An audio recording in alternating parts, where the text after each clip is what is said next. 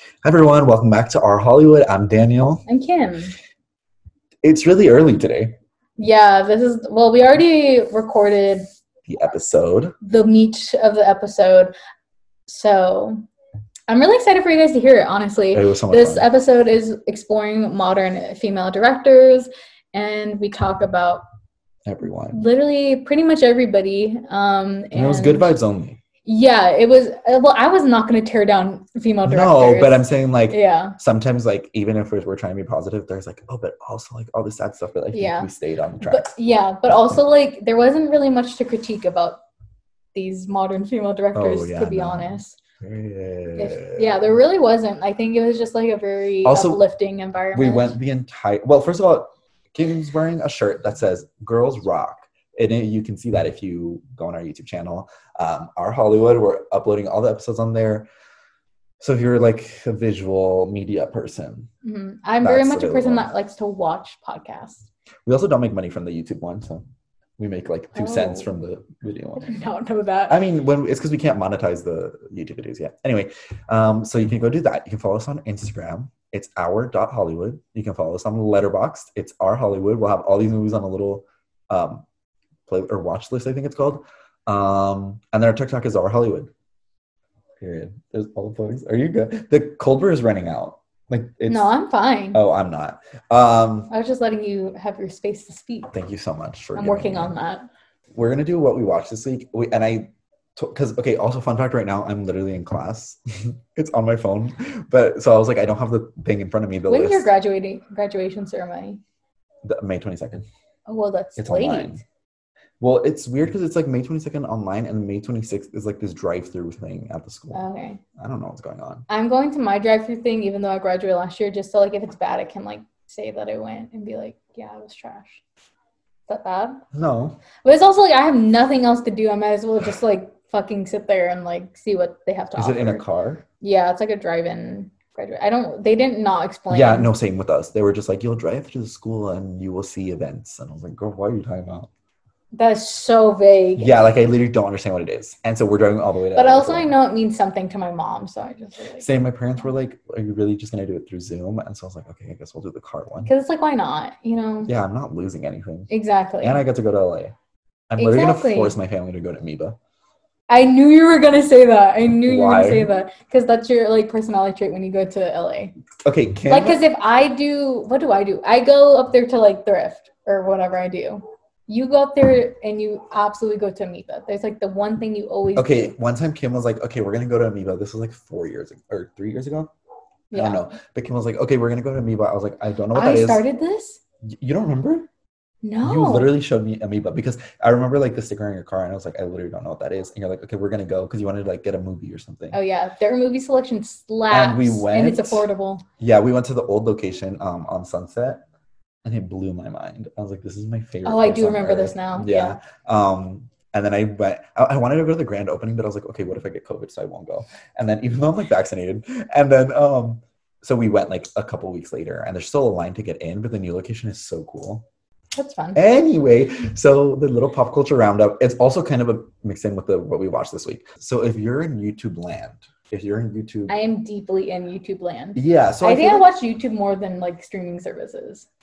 For me, I think right now, yes, too, because it's like quick and fast. Like I can, you know, I can digest it quickly. I'm like, oh, I have a lunch break. I can watch it, and then Mhm. like I'm not gonna watch like Nomadland on my. I feel break. like I do that, but then also sometimes I'll be watching videos that are like over an hour long, and I'm like, I literally could have watched a movie. Um, Oh my god, me, me with podcasts. I'm like, this is the length of like Endgame. yeah, What am I doing here? our podcast. Anyways, Jeff Wittek Okay, so came if- out with a documentary about what happened to his eye. wait, did you did you watch all like the Three, one? yeah. Okay. Dude, I watch them as soon as they come out. I have his notifications on. Like, I'm so invested in the story. Okay, so he- here's what I'll say.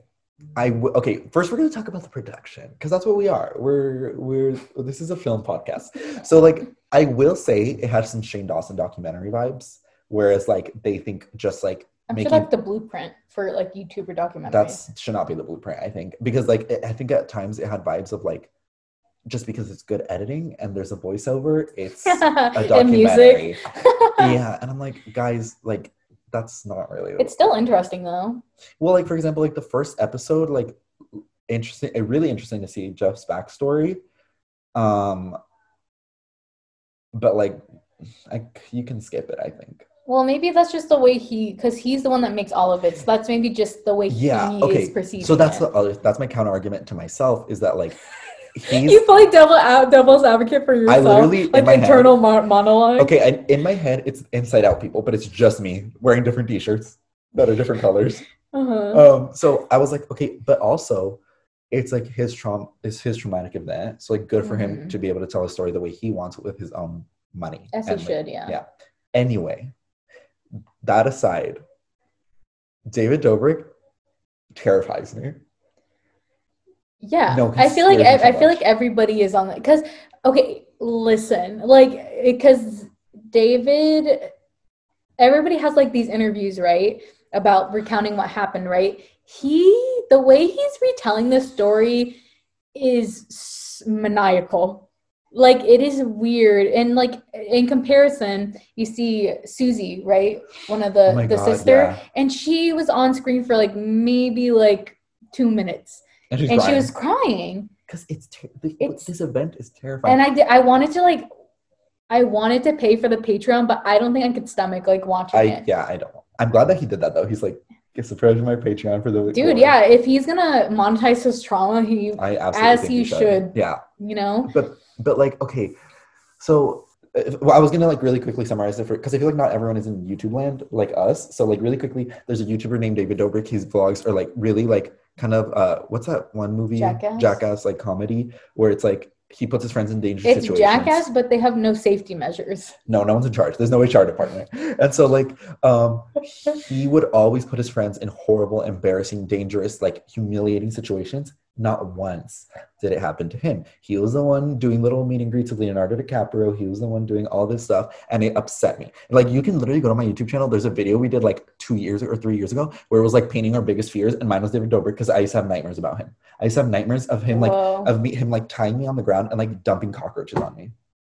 that was your nightmare I, I had this. It was a recurring nightmare well because you, of the Emma Chamberlain maybe video. you're like a, a psychic or something I definitely don't think so. Just- because also, like, no, maybe I am because this also happened to me with the Gabby Hanna thing. Like at first I was a big fan, and then I was like, no, something's unhinged. i was making a joke because you were saying like i manifested this Oh, I am okay. Then I am. okay you can yeah Anyway, if you feel that way then yeah that was the nicest way to tell me no, you're not. Okay. Anyway, well, I think everyone's Loki a psychic. Anyway, so like, yeah, I think you can anticipate things, you know. Yeah, you could. Okay, yeah, it was not like I predicted something. You could watch those videos and be like, "This is a harmful person." Yeah. But anyway, so I like- think it's just hard to like do with it when everybody is so pro was so pro David Yeah. Dobrik and then you're like the only person like what Trisha Paytas had to like go through is like she's like I literally saw this shit firsthand and everyone's like you're crazy. And then she was like, people were like, people were calling me psychic, but she was like, no, anyone could have seen it. You guys were just like not paying attention to it. Mhm. Everyone was so up his. She's the one that opened my eyes to be honest. Really? Yeah, cuz I cuz I could tell like well there was like people here and there like Car- even Carly and Erin like they would be like don't do that to me or like Scott Scott's ex-girlfriend Kristen like I remember She got out of there quick. Well, she was. I remember he never pulled any pranks on her because she was like, "Don't you fucking dare!" Oh, I remember I her saying that in a vlog one time, and I was like, I was like, yeah, I wouldn't want that to happen to me The thing either. is like, okay, for me, pranks like, oh, you scare me, you jump out of the closet. Yeah, that's whatever. different. If you like, You're swinging me around on an and, excavator. and also like emotionally manipulate Yeah. to like my hopes and dreams and then shatter them Ooh, for, yeah, the- for a four minute video you're a psychopath okay anyway so like in this video what happened was they were doing a comeback video because david dobrik hadn't vlogged the entire that was in July. yeah so like he was gonna do a comeback vlog and he was Mhm. gonna have all these stunts and so like in the second part of the documentary there's this scene where like they wanted to get their uh, skydiving license so they have to jump 25 times. And so like they're they're doing these 25 jumps. It's like jeff natalie um, Todd. todd and they have to film their wills and they facetime david. And david is like at home playing video games because like he would twitch and that's like how he would make income. And he was like yeah i want to go but i just don't know if that's the best idea right now. And that's when i was like he sees his friends lives as expendable and his isn't. Yeah. that's literally how he sees it. He's like Yeah. well if i lose one of them i'm fine Mhm. but like what kind of sick human being do you have to be to think like that Yeah. I just cannot imagine. Like I'd be like, well, if I'm gonna make my friends jump out of an airplane, I'm gonna do it too. That's and also I can't believe they all just let him do this to them. I think well, you have to think like I'm sure it's like a weird pi- power dynamic that I don't think they're even aware of. You I know what I think mean? it's Because yeah. they, I, I think the way they think about it. I'm not saying this is the right way. I'm just saying this is what I'm perceiving it as. Is like they feel like they owe it to him because Mhm. without him, they would not be any like in their head. Maybe they would. We don't know because that's not the path they decided to choose. But in their head, they think they owe everything to him because they would. They think they wouldn't be, have been as Yeah. famous without him. But not only that, he would gift them, like for example, Carly and Erin. It, it's just such a exactly. It's, it's like a weird power dynamic. Like you're like emotionally manipulating, but you're giving me a Lamborghini the next day. So it's yeah, like, he paid for her um, wedding, so like, okay, I guess I have to jump out of a plane because I can't say no because you gifted me well, a no, wedding. that's Erin. Erin, sorry. Um, They don't. I don't think they participate. Participate. and no, it. no, no, they didn't. I didn't see them in any clips of the Yeah. documentary. But anyway, it was just weird. Anyway, so then they were doing this thing where like David had an ex- excavator, hmm and I don't know how he got this, and he was like basically. Okay. In the in the thing, they said that it was all handled by another YouTuber. Like how they got all this stuff. So they didn't do it legally. You can tell. Yeah. But um, oh my god! And so basically, they were all swinging around on it, and like they were like, "Let's take it one step further," and they start doing like swinging around on it, like spinning, but like just from the rope. hmm And so like first Corinna did it, and then like it like almost falls, and then she's like, "Okay, no, we're done." Like you, she literally says, "You always take it too Mhm. far," and like I think that sign should have shown that how unsafe this was, She always says that in his Yeah. vlogs. and like David kept it going, and so like I just I don't understand how maniacal he is. Like he literally was like controlling it with one hand and filming with the other. Mhm. Like, sir, get a camera person. What's wrong with you? But then also, so then he starts spinning Jeff around, and Jeff, like, you can tell from like, okay, you know what? I recant what I said. What I said earlier. I do think the first one was important to show Jeff's mentality because he's very like loyal. Well, he was a criminal, and like in the, I think it was like important to explain why he didn't like snitch. I feel like this whole thing is like he doesn't want to like snitch on people because that's when he was a criminal, you don't do that shit, Yeah, and that's why he got put It's behind he bars grew because up. he didn't.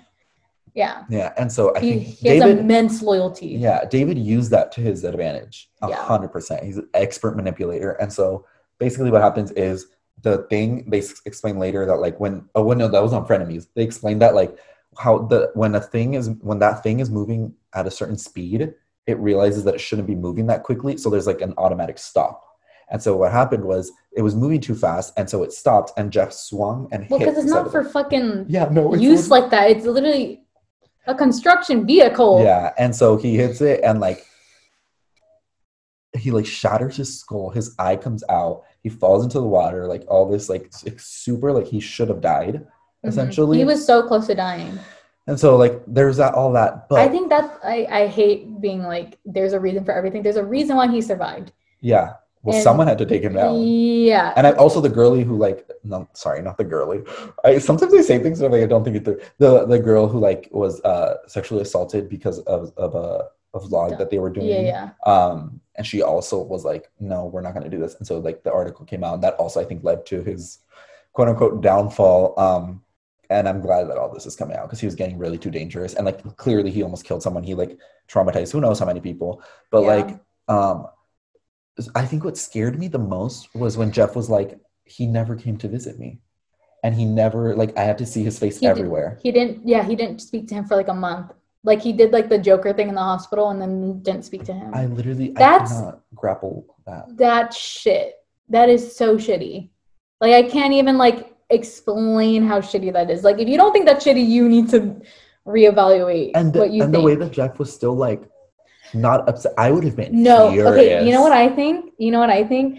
I because of, because like of this. I mean, you are you're Yeah, listening yeah, to the podcast. yeah. Um. Well, he's releasing all this documentary. I Jeff is a smart guy. Mhm. He is fucking Jeff smart. is a marketing. I don't king. I don't think he needs to explicitly drag David. He literally is just showing the reality of the situation. And he doesn't even because people are like, why isn't Jeff like dragging him? Blah blah blah. And I was like, he doesn't need to. bad, yeah. He doesn't fucking need to because that kind of like that leaves people room to like criticize him Yeah. for talking shit on David in like a really weird fucked up way. I don't know how to explain it, but you get what I'm saying. You know what I mean? So I think Jeff is like, we're just gonna tell the story how it is. And people are gonna see the reality situation. Because I'm sure this was like an enlightening experience for him because Mhm. it I mean, it fucked up his brain and he said he has had like really he hasn't gone into depth on his mental issues and his recovery and stuff. Like I don't know if he's going to, But It seems like he doesn't want to talk about it, but he touches upon it. yeah. so like i think this whole and i think he said like this process has like helped him like kind of come to terms like with what's going on and i think he he's smart and he has smart people around him now to be like you don't even need to like explain how shitty david is like it's literally just evident in like all the stuff that we have Yeah, I definitely think this is the nail in the coffin for. oh And so I think like if companies work with him after this that is just low Well, okay, you know what? Also, I thought it was interesting that, like, when I didn't expect to get interviews from David and everything, I was like, so what did he? Because I don't think. Do you think he told David? I I don't think he told him anything. I think David is so out of his mind and like control freaked, you know, because everybody just does what he tells them to do. I just don't think it ever crossed his mind genuinely that Jeff would. But it's like he didn't even need to like pin it on David. David literally did everything, and the fact that David, eh, like, I mean, to be fair, I'm not. I'm. We haven't seen like all of the documentary I yet, think but like, there's like two more, from- right?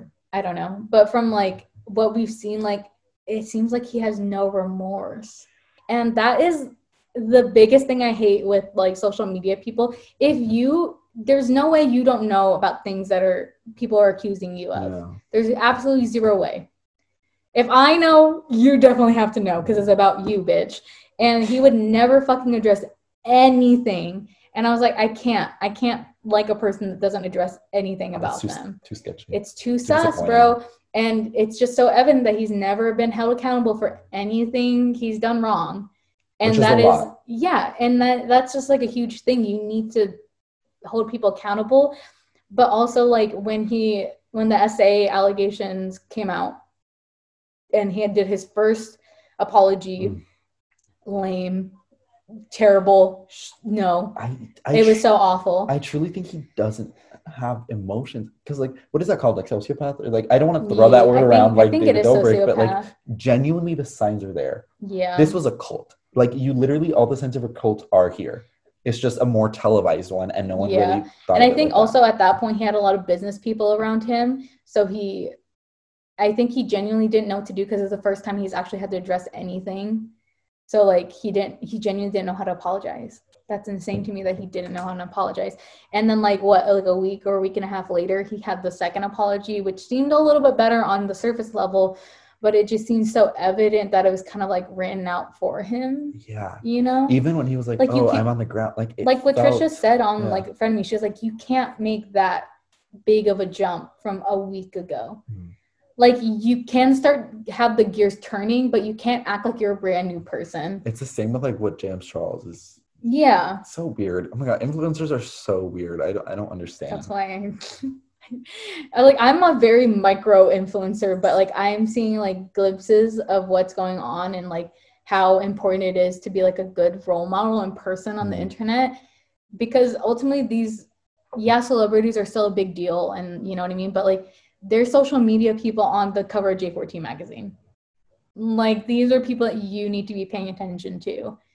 Honestly. As i hate to admit it. I hate to admit it but like it's important what these I wonder what's gonna happen do. because, like, for example, with like Vine and all of these things, like they're huge for like a hot second and then they completely disappear. I wonder if that's gonna happen with. like- well vine like they didn't do anything new no, but also like YouTube, like they're OG YouTubers. oh yeah Like they were huge, and then they're just kind of like. well that's kind of like celebrity cycle too I guess that's a good point. I think Celebrity Cycle is just like more magnified and also like with celebrities and actors and like musicians and stuff, there's they have like things that they're set to okay, do. I was like, wait. you know what I mean? Yeah. But like when you think about TikTokers, what is the longevity of a TikToker? When you think of like a Charli D'Amelio or like Addison Rae, like you, now like Addison Rae just released like music and she's going to like beauty and stuff, and it's just Like the movie. yeah and the movie and she's like trying to bounce into this world of being an actual celebrity and it's like i want to do a whole episode about that like when does a social media person become a celebrity. I think she's definitely she knows that like this doesn't have length. Addison. Rae is 100% celebrity, and I hate to like I don't hate to admit it. I really don't because it doesn't I bother think- me. yeah. I but a lot of people have strong opinions about that. You know what I mean? I understand why they have strong opinions though, because it's just another white person yeah. that doesn't really, you know, there are a lot of quote unquote they don't do anything quote unquote that's what people's argument Yeah. is but i don't know it's a stupid thing like I have no thoughts on her. I'm I don't want to def- I'm not going to defend her because I don't think no i just to. think it's like it's there. i mean it's like undeniable she's a celebrity she's getting all these Mhm. deals she's on, She's on the Kim Kardashians. like yeah. you know what i mean it's just a matter of like the transition because i feel like a lot of times it flops but i think addison rae like maybe because tiktok like these tiktokers because they don't really talk they literally just dance you know what i mean they can make whatever personality they want to Yeah. it's such an interesting thing and like my marketing So- brain goes like crazy thinking about it but i i'm so interested and it is a part of Hollywood, so if we did an episode on it, it does fall into our jurisdiction. yeah exactly So maybe we will. That's interesting. i mean i've been wanting to put it on the document i just Mm. Addison, if you want to come on it and talk about, she's a libra too so will she? Does that that has mean- nothing to do with anything She would absolutely not. Who could? What could? What influencer could we like get on here? give me like a couple more months on tiktok and we'll i'll see what Oh, I period. can do Okay. um, Um, I don't know. I think just social media people in general is just so interesting, and I'm. I feel like a lot of times, like with David Dobrik and like James Charles, they've been able to get away with a lot of things. You know what I mean? But I think now people are like, okay, no, it's time. Like, it's we've time to let's cut it out and let's keep people accountable and start deplatforming people. You know what I mean? Oh my god, I love deplatforming. I think it needs to happen with so many more people. Oh, Because yeah. I just think before it was so unregulated, they're like, well, everyone should have one. But when it it comes to a certain point, oh my god, we're going so off the rails. It comes to a certain point where it's like they're now a public figure. They're influencing like like public opinion, and like Yeah. they're being harmful, and they're genuinely harmful to people. I think that's the point where you're like, I think it's just crazy that David Dobrik went on for years getting away with this shit. yeah. Like I think, and I think also like a lot of people had like similar thoughts, but nobody wanted to say anything. Yeah. I was like, like Because- my, my, I had a friend who was like David Dobrik stan, like merch, like with merch, Mhm. and I was just like, I'm like scared of him. Is no one else afraid of him? Yeah. Like, I would have night- Nobody talked about it. I yeah. had nightmares about him. I don't think you understand. That's like he did something to my brain, and I don't even know him. yeah. Terrifying. Anyway, so that was our pop culture roundup. Um, we're gonna go to the ad break right now, and then we'll be back with our guest, um, and to talk all about girl bosses. I was okay. We went the entire episode without saying it, and I, I feel like we have to say it like once. No. I feel like we should make merch that says "girl boss" No. No. with like a cute little font. no. Oh my god, ad break. Bye. Hi, welcome back from our ad break. Hmm. Hopefully it put got put in the right place this time because I was listening to her oh, podcast. oh yeah. and it was like in the middle of us talking and i was like wait what I don't know how that happened. i don't know it's okay well hopefully it worked this time i don't know but we're back and now we have our guest Naja. Yeah. Hi. Um. How are you? I'm good. How are you guys doing today? It's so hot. Well, how like it's really hot over here. this is the earliest we've ever recorded Oh, yeah, a that too. so i feel like kind of awake so haven't done anything yet today oh yeah. No, this cold brew. It's kicking in. okay and so I'm ready. I'm ready to record. Um, so do you, uh, before we get into our topic, which today is, do we have like a specific title, or is it just oh, modern female directors? Yeah. Um, before before we get into it, do you want to tell us a little bit about um, what interests you about film and TV, and sort of why you want to go into the film industry? Yeah, so I've been interested in doing film since I was 13. I think, uh, at, or 12 or 13. That's when I made my first film. Um, we have these like no smoking, you know, those no smoking commercials. Um, I tried to do the little 30 second commercial. Um, they had a competition going on. It was terrible. You can find it on YouTube somewhere, but don't.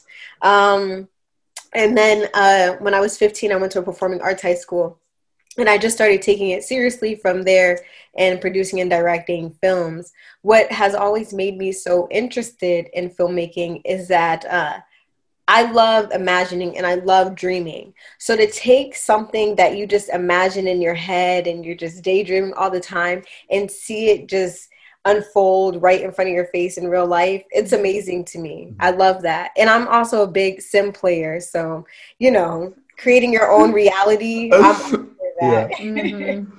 So, what kind of is there any like specific aspect that you want to uh, sort of focus more on, or you just you want to do it all? So, um, I would like to kind of dibble and dabble um, in different types of films. I always like films with a little bit of drama within them. Um, and I think I take that um, inspiration a lot from like Issa Rae. Throwing a no, like no matter what genre I'm doing, that drama is such an excite. It's so exciting to me. Um, but I want to dibble and dabble and try all different types of like uh, drom coms. Those are my favorites. Oh, Um, good, yeah, I love. yeah. um, romantic movies and add a little bit of drama into them. I just love um, for my films to be, you know, relatable or have some type of element um, of a world that you just wish you could live in. So. Mhm. Oh, wow, how fun! Um, so, so did you do you like uh, like writing, or do you like directing, or which ones have you tried, and which ones do you think you know I So can focus on this one more?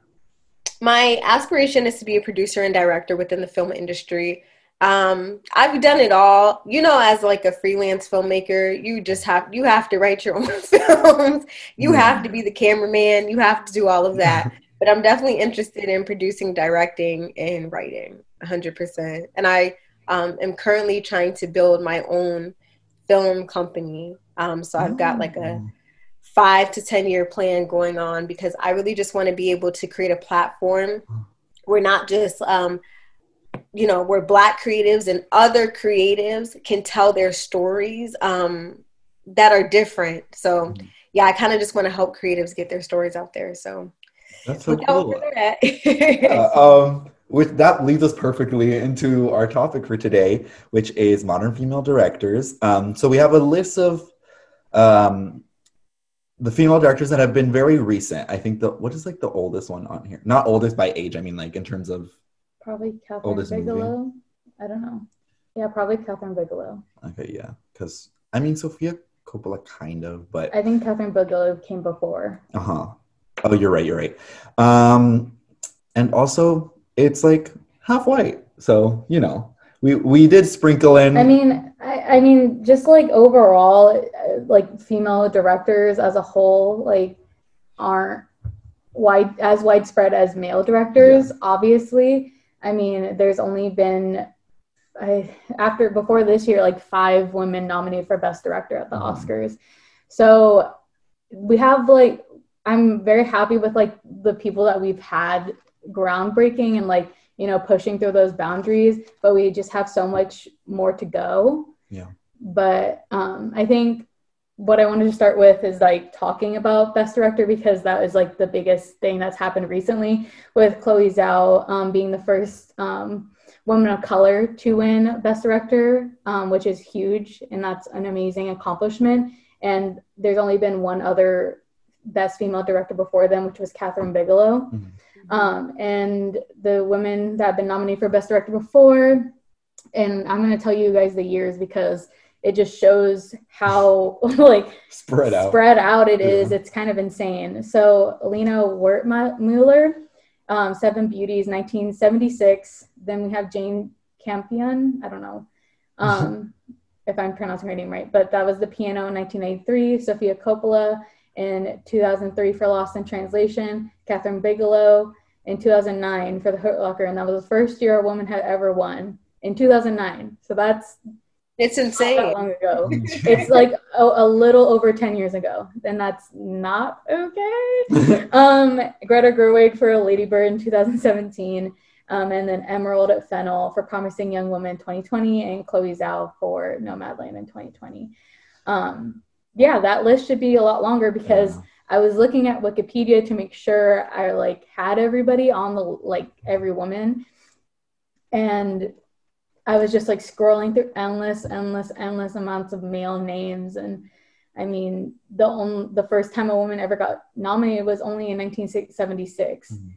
And the Oscars have been going on for almost 100 years. Yeah.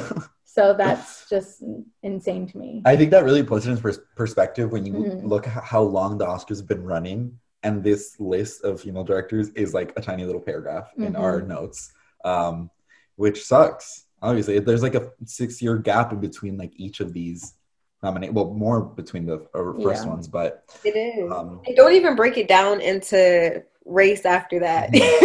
yeah, then it's like the more problematic. the only woman of color on that list is Chloé Zhao. yeah, Yeah. So it's insane. And then obviously the Oscars have been notorious for snubbing amazing directors like Ava DuVernay, and Ava DuVernay called out the Oscars one year um, for not including a Nigerian film um, because it was in English, even though English is the national language Mhm. of Nigeria. Yeah. So I'm glad that we have people like Ava DuVernay speaking up for everybody because I feel like sometimes, and we'll get into this a lot later, but like women feel like they can't speak out about things. And I think we're finally getting to that point where we're able to stick up for each other and like have those open conversations, which are so important. Um, and who else got snubbed? Um, the what's her name? The woman who directed Portrait of a Lady on Fire, Celine. oh yeah, Oh. I was I recently watched that movie a couple months ago and I was just like, okay, wait, hold on. Why was this not nominated? Why did she not get nominated? I'm pretty sure the movie was nominated, but I'm I actually don't know why she didn't. I've never seen it. So I didn't okay, literally I was like not on the hype train like when it was like at the time and I was like thinking I was just like on Hulu. It kept on popping up on my Hulu. Yeah. And I was like, you know what? I got nothing else to do. Like I might as well just watch it. And people have been telling me that I would probably like it. And it was just so impressive to Mhm, me, mhm. especially the lighting. I, I pay attention a lot to the lighting because I think it adds a lot to the mood of a of a film. I'm a huge lighting fanatic, which is like super weird, but like um and okay, okay, I'm glad somebody feels I me on that because I feel like I feel like not enough people talk about it, you know. no, yeah, And I think especially because she decided to shoot on. Oh my god! You know what? We're getting ahead of ourselves. I'm gonna save my little fan, my little fan thing. Huh? Well, What is she she shot on digital, but it like that's not normal for people that are doing a big period piece. Mhm. But I'll Wow. get into my little like spiel about her because Okay. like I'm such a big fan now. She's yeah, so sick. she's so cool. Um. I have to watch this film. So I think oh I want to also start with like why it's important for like Mhm. women to be directors and it goes beyond um just directing. It goes to the behind the scenes aspect of it and there has been multiple studies and Time wrote about a study conducted about how if a woman is put in a director's chair it's much more likely there's going to be more gender diversity within all behind the scenes roles which is something that we talk about a lot on this podcast but i feel like overall in like society i guess doesn't get as much um recognition. Like it comes down to like the grips and it comes down to the pas it comes down to everybody that's making this film. It all the gen like it, it matters that there's gender diversity in there and I wanted to start off with this little quote from Kathryn Bigelow because she's like the first director we're going to be talking about. Um, so she said, because there was like a formal request to the ACLU to go look more into why this matters and also, and um, about why it matters to hire female directors and just looking into the film industry as a whole um, and the disparity between like putting women into positions of power. Um, and she said that she supported the request when it launched in the spring. I have always firmly believed that every director should be judged solely by their work and not by their work based on their gender. Hollywood is supposedly a community of forward thinking and progressive people, yet this horrific situation for women directors persists. Gender discrimination stigmatizes our entire industry. Change is essential. Gender neutral hiring is essential. Which that changed uh, my opinion about Kathryn Bigelow because I feel like before she like I think what she did in terms of like groundbreaking for like women directors is like huge and we should obviously like recognize her for that. But i'm not a huge fan of like military movies and No, stuff like neither. that. So like it wasn't like just my cup of tea. And also i think before she just never wanted to comment on being like a woman director. Mm-hmm. Like when she got her when she won her award, she didn't talk about being a woman, which like I thought I think people just thought that was weird. And like I thought it was weird at first, but it's also like from that quote of her, I was like, yeah, that makes sense. Like why she wouldn't if she just wants everything to be like Right. gender neutral, which we should be like pushing towards, but that's just not the place we're in. So I think Yeah. that's why it kind of like threw people off. Yeah, it I definitely threw me off. Yeah, I get what she like what she was trying to do. Like for example, the male directors they don't like are like well as a male. So I get what, what Some of them do though. Honestly? Some of them do. They said that if they went on to grab their word as a male, I feel.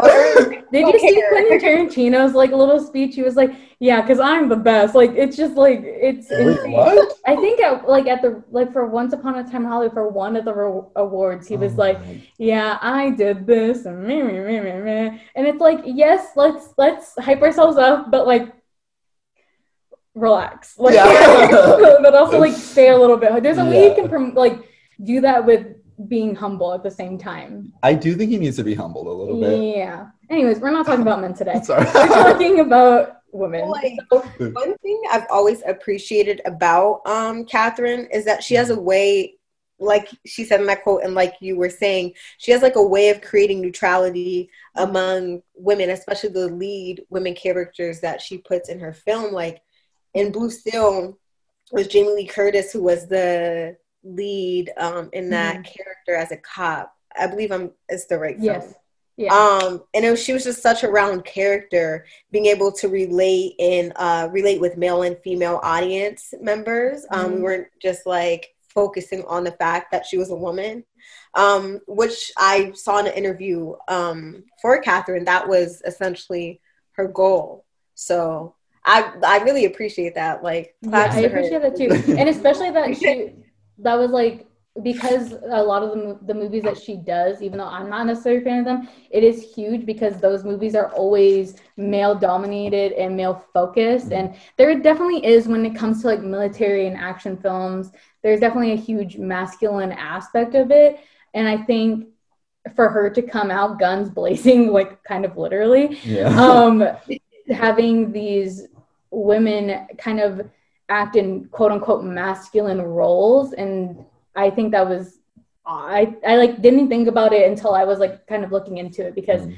i just kind of like see a military movie and i'm like i mean yeah it's a military movie but yeah, you kind of know what you're gonna yeah you but when you're thinking on, on the context of her being a female director and um, having putting like jessica chastain and jamie lee curtis in these again like what you said like round character roles and something that super has been and still continues to be male dominated um, as the film industry and military movies or action movies as a whole is huge and that is something to commend Yeah. um so yeah I think also like the fact that these movies, um, like you said, these are like the demographic for these movies is mostly men, Mhm. and I think a lot of times in when it's these type of movies, but they're directed by men, the female characters are sort of eye candy and they're Yeah. treated as objects. So but now they're for- being forced to like Yeah. identify with a woman yeah, so for a female director to make movies quote unquote are that are for men, now they're yeah they're forced to look at these female characters as people, which like wow what a concept. Uh, so yeah, I think I think it's really cool that this is like um, Mhm. her genre. Yeah i like that for her you know she was married to james cameron i just thought that was interesting i did not know that i googled her and i saw that You know, that kinda- Yeah, I had no idea, but I see it. you know? yeah it makes sense I was about to say, you look like you're about to say that makes sense. Yeah. um I'm all for um, this era of women directors, and just like you were saying earlier, um, studies saying that you know we, there needs to be more women directors. I agree. Women are a minority, so when they're put in this um, position of power, eight nine times out of ten, uh, I guess depending who you're working with, but um, they're going to try to make it as equal and fair as uh, possible. They're not just going to try to down anybody, you know. So mhm. I mean, at least me. Um, so the next director we're going to be talking about is Sofia Coppola, who is one of my personal Mhm. favorites. Um, I think so. Sofia Coppola, along with other movies, had her most famous ones. Uh, these are just the ones that I thought of off the top of my head. Okay. Um, Marie Antoinette, Virgin Suicides, and Lost in Translation. But the Yeah. Bling Ring, I think, is like that was my first introduction to her, and that was like I was just quintessential. about to say that. that was like quintessential for like I feel like people are. Yeah. No, um, really. I think what was I like? Uh, that was like ten years ago. So I was like twelve or thirteen, and I just remember being in the store. This was after the movie had came out. And I just picked up like a DVD from the DVD section. I was like, I need to watch this. And then it's based on like true events. I'm like Mhm. iconic. So yeah, that was the first film of hers that I got introduced to. So hmm I think I like Sofia Coppola because she does like people who are lonely, Yeah. but also like in a position of power in a way very well. you're hitting on the And- note. and that's why like she's one of my favorites and that's like a theme in like every single one of her movies it's someone who is lonely but first like and at first you're kind of confused why they're lonely and why they feel Yeah. sad because they have they seem to have everything like right in front of them at like the like right there in reach with them but it show and i think i commend her for that because i mean she does come from a very wealthy family Yeah. um and i kind of like and i think she she writes what she knows very well i guess is Someone check on. Sofia. Is she i okay? know is she okay We're like, Sofia, are you good? That's what I've always respected about her that she doesn't try to be anything she's not. She takes her real life experiences growing up um, in the industry and then she tells these stories um, about famous people, well off people um, through unsuspecting views and different perspectives. So I think that's really awesome of her. Um, and I, I, watching her films, honestly, you wouldn't even think of her, I dare comparing to her, her to her father. They're Mhm. like Mhm. completely two different styles of Yeah. directing films. So which i'm sure was just like kind of really hard for her at the beginning Yeah. because i feel like uh, when your father is francis ford coppola like there's a lot to live up to and, and i really appreciate that she didn't try to lean into what her father did and leaned into things that were from her perspective and stuff that she did know and would able to tell like a great story Yeah. Um which is why i love her so much I also, yeah, I also, national treasure sofia coppola no, yeah. Um, I also really appreciate her as a writer. I think because Mhm. when I when you watch the movie for the first time, you don't okay, like you don't obviously you don't know much about the character, you don't know the arc, and then you get to the end and you're like, oh, and then you watch it again, and it's like it was there the whole time, but Mhm. it's not like in your face. It's like very subtle things where like on each rewatch you'll catch more things Mhm. where you're like, oh my god, you'll get more insight on the characters, which Yeah. I love. Yeah, the fact that she's able to make Marie Antoinette, which is this big historical Yeah. figure that we talk about, and is able to make it that like even teenage girls can identify identify with is is really awesome. I think. Yeah, yeah, yeah. And I didn't expect the film to be the way it was. no, at Absolutely all. not. But when they opened with, um, they, what's what's that song that they opened with? I wrote it down because I was like, I have to remember the song that they opened with. And Isn't it I Want cannot find Candy? it. isn't it? I want candy. by, like, No, Erin it was um. Watch, I'm gonna find it after, and I'm gonna be so mad. Um, but they, I forget what song they opened with, but they opened with that like rock punk song, and I was like, I know what type of film this is about to be. This mm-hmm. is not a regular. this is not your regular period piece. So Yeah, yeah. Yeah. she's awesome. Oh, it was Gang of Four. Naturals not in It. it. Is not even on the soundtrack. Really? Uh-uh. I'm just looking on Spotify though. Oh, dang. But yeah, it was Gang of Four, Naturals not in it. That's what it opened with. I, I mean, I don't, She I don't has know. great music taste. She does, though. she really does. And I really appreciate that in films as well. I feel like sometimes, eh, like, as much as I do love, like, leaning into the artsy aspect of it, we do like modern songs. We and, like a good time. We like a good time, you know? And she does it really freaking well. Um, yeah, we are, I'm glad we're all Sofia Coppola fans Yeah. because I'm really happy. I don't know if I was as much as a stand before, and then when I watched somewhere, I was like, okay, Mhm. I get it now. It And then like off. I watched more, and I was like, okay, Mhm. I get it, I get it. Yeah. Um, like the next director we're going to be talking about is Greta Gerwig. Uh, Woo, woo. I love that woman. I love her as well. Um, I mean, she well before she was an actress, right?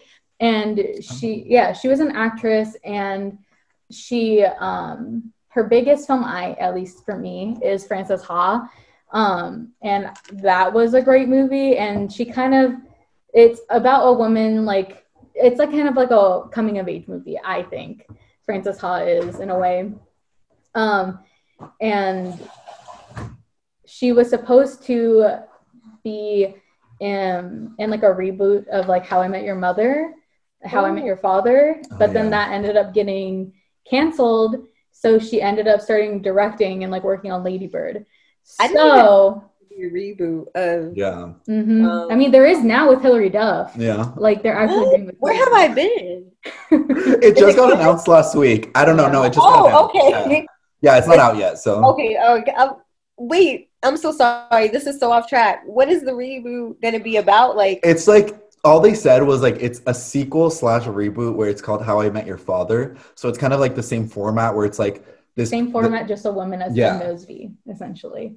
Oh, okay. I remember years ago they were talking about doing Yeah. something like that, but I didn't think they Mhm. were. No, no, like I watch, I'll watch it, but I didn't think they were going to do it because years passed. So I was like, maybe it's not. Yeah, happening. it's really weird how that happens a lot. Like things will get stopped, and then years later, like the other one I think about all the time is Thirteen Reasons Why. That Oh, was supposed to be like a really long time ago, um, and Selena Gomez was supposed to be Hannah Baker, Mhm. and then she ended up executive producing it later. So I think it's like interesting how those things happen. I like to do an episode on that. That'd be super Oh, fun. yeah. Um, but I'm kind of glad that that that ended up getting canceled because Yeah. we wouldn't have Lady Bird. And I feel like as much as it is kind of I don't know, sad is the right word, but like it's just kind of a reality of mother and daughter relationships and the amount of people that pe- can relate to this story is insane because it's not something that's like super explored No. I mean, I like mother daughter relationships in general are kind of complicated, but seeing one as truthful as the one in Lady Bird, I think is huge. Um, and yes, I won't. You know what? It, it deserves the hype. I think. Yeah, still. I feel like a lot of people just hate like to hate on things because they're popular. But when I first watched that movie, I literally was like, I'm transcending. I was like, this is it and it just I like watching movies and Lady Bird was one of those movies that I watched that reminded me why I want to be a director and be a producer. Because a lot of times when we're watching movies that are just you watch it and you're like, oh my god, that was great, and then you see directed by and it's a male name, it's just kind of like it's kind of like, oh, God, can I watch? I'm writing this in my notes because shamefully I have not seen Lady Bird either. So I'm just taking this all in. I'm like, It's is such it a that pretty amazing? It reminds Yes. me. Of Yeah, I just also like I love movies that are about normal people. Uh-huh. and I feel like Hollywood loves to glamorize things and everything is like so extravagant, which I also love. I won't sit here. I literally was sitting here last week about talking about movie musicals. Like Yeah.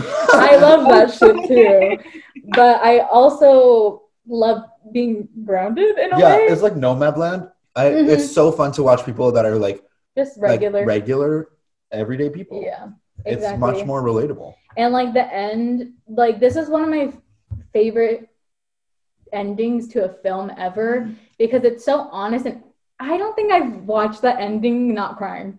I th- okay. The first time I saw it, it was like a s- It was my first year of college. Yeah, me year I watched too, me too. And so I was already not okay mentally. Yeah, yeah, and yeah. so the ending well i won't spoil it for you because i think do think you need to watch it but like i remember watching the ending and it like ends and i was like it's not like an extravagant ending. It's just like a damn. I should Yeah, my mom yeah type of ending. yeah You know? oh no! Look, y'all are gonna make me cry watching this movie. No. no, you probably will, and it's okay. Because sometimes I think we need to be reminded, like, even though like we don't agree with our moms all the time, like they me tearing up literally thinking about it it's such a good movie, guys, It and it, it really does deserve all of the love yeah that it gets. And I think it's one of those movies that are I mean, it already is a classic in my mind. i think so It- It's a it's a classic for sure. And the fact that was her directorial debut, like just made me so excited to see what she has next. And then Also, what?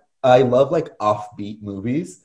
I like I love offbeat movies, and so I remember when I first started watching it, and she like it's like in one of the first ten minutes, I think, and she jumps out of the car. I was like, yeah. okay, this is gonna be a good time. Right? Yeah. I was like, I already love this movie. Yeah, I was like, This okay. It's literally within the first like three minutes. Yeah, yeah, yeah. yeah. Um also, Timothée Chalamet is in it for you, Timothée oh, stands. the stands, yes. I'm sure that'll Are get a couple people. Yeah. I mean I he's don't hate him. I don't I feel like he's a very honest portrayal of how a lot of boys are. Yeah. Oh, in the movie? Yeah. Oh, yeah, yeah, yeah. Oh, I thought are you talking about Timothée Chalamet in general? Wait, I don't know. Do you mean in general or? I mean, in general. Uh, oh, I like him. Yes. Oh. Yeah, I like him. I just like I'm just comparing it to like my friends who are like Timothée Chalamet yeah. fucking Okay. Yeah. And I'm like, I'm not that level, so I'm like, yeah, I like him. I if I, he's in a movie, I'm like, oh yeah, I'll watch it. They're like, oh, Timothée. Yeah. Like that. Yeah, Whereas yeah. they will literally They're, like, foaming the at the mouth, like- behind him. Yeah, yeah. I think he's very talented and handsome. Obviously, I'm like, I'm not blind. he's really attractive. Um, but which leads me to her next film, which is Little Women, which is crazy. Kind of like when you think about the jump between her first movie and her second movie, but also they have a lot of similar themes. the cast. The, and also the same cast. Yeah. Just Saoirse. Yeah. Um, and Timothée. Oh yeah, for me forgetting. Sometimes I try to block Timothée out of my head because Oh, I I just that feel too. like we get so much content about him. He's everywhere. He's literally everywhere. He's on SNL every now and then. Yeah, exactly. Like good for him, and he, like, good for he him. very much deserves it.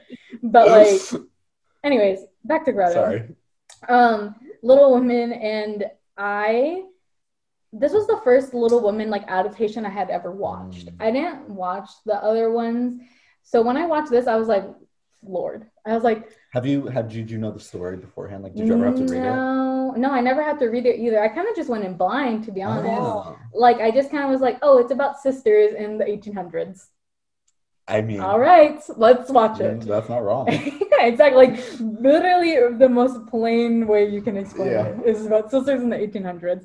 Um, and I love, I just think I love the way she writes her female leads Yeah.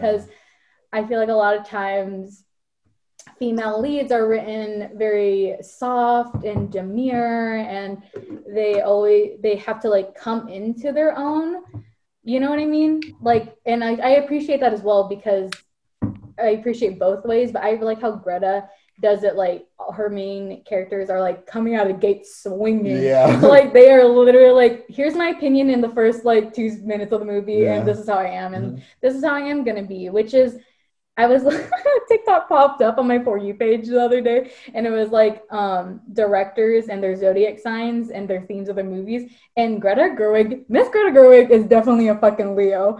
That is all I gotta say. She is most definitely a goddamn Leo, and it shows.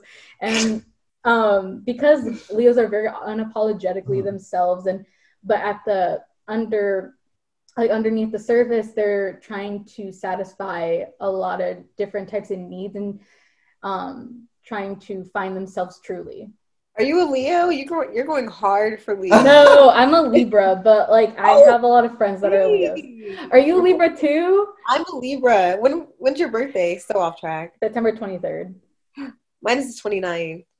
what we're Perfect. so close i'm glad we're both september libras Yeah, me Is that a too. Difference? yeah there is a difference 100% um What's the other month? October. Yeah. I don't know anything about i was like other month of what like like because okay. yeah so it goes leo libra then scorpio yeah Hmm, Scorpios are like October, like beginning of November, I think. Anyways, we're getting off track. But Miss Greta Gerwig is definitely a fucking Leo. That's all I gotta say. Okay. Um, have you watched um Little Women? No, and now I'm just feeling so embarrassed. I haven't watched it. You are so fine. I feel like it's it was like oversaturated. I feel like both movies kind of got oversaturated because I there was a lot of hype. I always meant to watch Little Women. It just never happened. Mhm. So It's also long, so I really so like whenever I see a runtime over like two hours, I'm like, I used See, to. Okay, I need to like I need to clear some mental space. Yeah. I feel like the start is just gonna be so slow, but you're saying I don't know, like her movies like just come out the gate swinging. So I think I think the char- I think she has a really good way of introducing characters. Yeah, I think it, it in terms of story, it is a little bit slow, but it's okay because the characters are written so You're kind well. of invested in them Yeah. too. You like immediately you like them, and she writes each character so differently, and also Mm-hmm. the acting is incredible. Like it's just so fun to watch all these actresses like uh interact with each other because like I've never I don't know I've never seen like Emma Watson and Florence Pugh in a movie together, Yeah. and so it was like a lot of fun um to see sort of the different characters because also I had never I didn't know anything about Little Women at Mhm. all. I never read the book. I never seen the other movies. I have watched the other adaptations Okay. after this, and this is my favorite for sure. I think it's the most yeah, I think it's the most modern one that like I just think it's the best, the Mhm. most well made. Because I think we've talked about it in another podcast, but I think why I like film adapta- adaptations, and I think Little Women does deserve multiple adaptations because every adaptation is very, and I feel like this is a lot about movies in general, Mm. especially like things that are period pieces. They um, there's a lot of underlying storylines, and there's a lot that you can highlight, and you only have so much time to highlight different ones. You know what I mean? But I think this little woman that Greta Gerwig did did a really good job of highlighting like women taking charge of their own life, Mm-hmm. where for the other adaptations kind of didn't as much.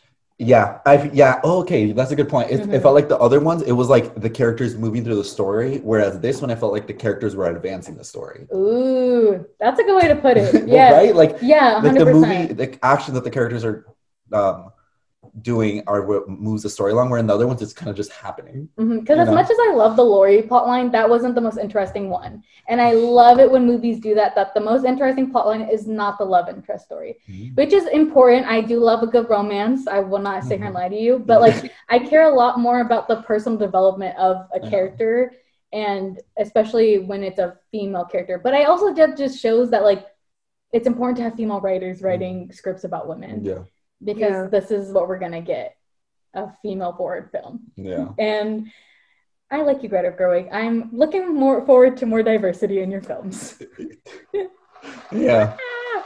Anyways, Is she? Is she? Is there something she's I don't know what her next thing is. okay? I'm not sure if she has one. I feel like she may she I feel like her vibe is definitely like taking it slow and like finding the right film. Mhm. I love her. love her so much. Okay. So next up we have. um, give her um piece a try. Mhm. I'm excited. Yeah, I'm gonna I give her think- Piece a try. Definitely let us know what you think. Yes, please, because I I. I, think she. Well, okay, that was enough about Greta Gerwig. Sorry, I don't want to keep going on because Yeah. we have a lot to talk about. So never mind. Um, the next person is Jennifer Lee, which is kind of different because she is more in the animation world, but I still think it's important, especially when you consider Disney as a very much grounding factor for a lot of children. Um, so she directed, she co-directed Frozen and Frozen 2 with Chris Buck. And after John Lasseter left, as he should have, um, Oh. she was promoted to CCO, which is Chief Creative Officer. So she makes kind of all the decisions on the films that they are putting out. Um, and that was in 2018. So I think this is important to talk about in the concepts of Disney because we're going to see a lot more female forward Mhm. um, storylines, which Frozen already proved to us that she's really good at. Yeah. And the films that came out, I think the ones that I remember that have come out under her so far is Wreck-It Ralph 2 and Raya Yeah. and The Last Dragon, which are both fantastic. Wreck-It Ralph 2 is It's so good. so good. I think it's like the only di- like animated movie I have on DVD, and I got the Really? steelbook because I was Oh, like, I love this movie. yeah, no, I I think she she produced Wreck-It. Was she a Mhm. producer or Yeah, she was she producer or like writer wrote. Wreck-It too? I can't remember. She was a writer for Disney at first, Oh. and then sh- like she was just kind of like a co-writer, Mhm. and then she liked it so much she kind of stayed, and then got to direct Frozen and stuff like that. Um, so I'm very glad that Disney has a woman in this role now Well- because I think it'll affect um, positively the representation that we're gonna see. Because I think in regards to like Disney animation, we're like we're tiptoeing into the right direction, you know? Yeah, I think also like Disney is really catching on that um women are good at being in charge um Yeah, because also finally, the about Lu- yeah the Lucasfilm department at um Disneyland like the Star Wars ones is ran by a woman is Kathleen Kennedy Mhm. and so she's in charge of all the new projects I think she did the most recent trilogy I believe Is that why um, men hated it? I yeah had no idea. Love that. does that make sense I did not now? know that either. Yeah, it Yeah. makes sense now because no yeah, idea. yeah, they fo- put a way more focus on women in the new Everything's trilogy.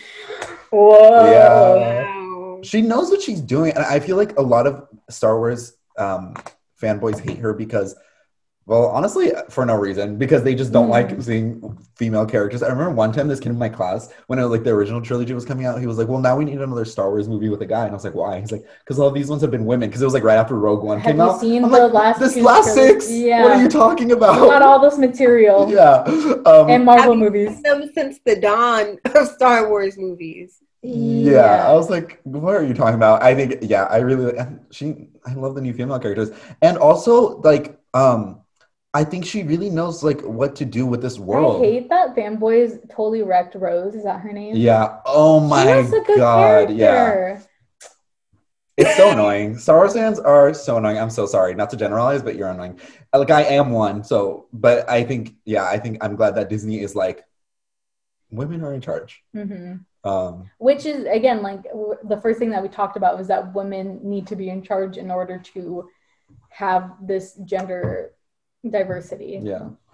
And also like I feel like a lot of times like women are more likely to take chances on interesting and like different stories. Yeah.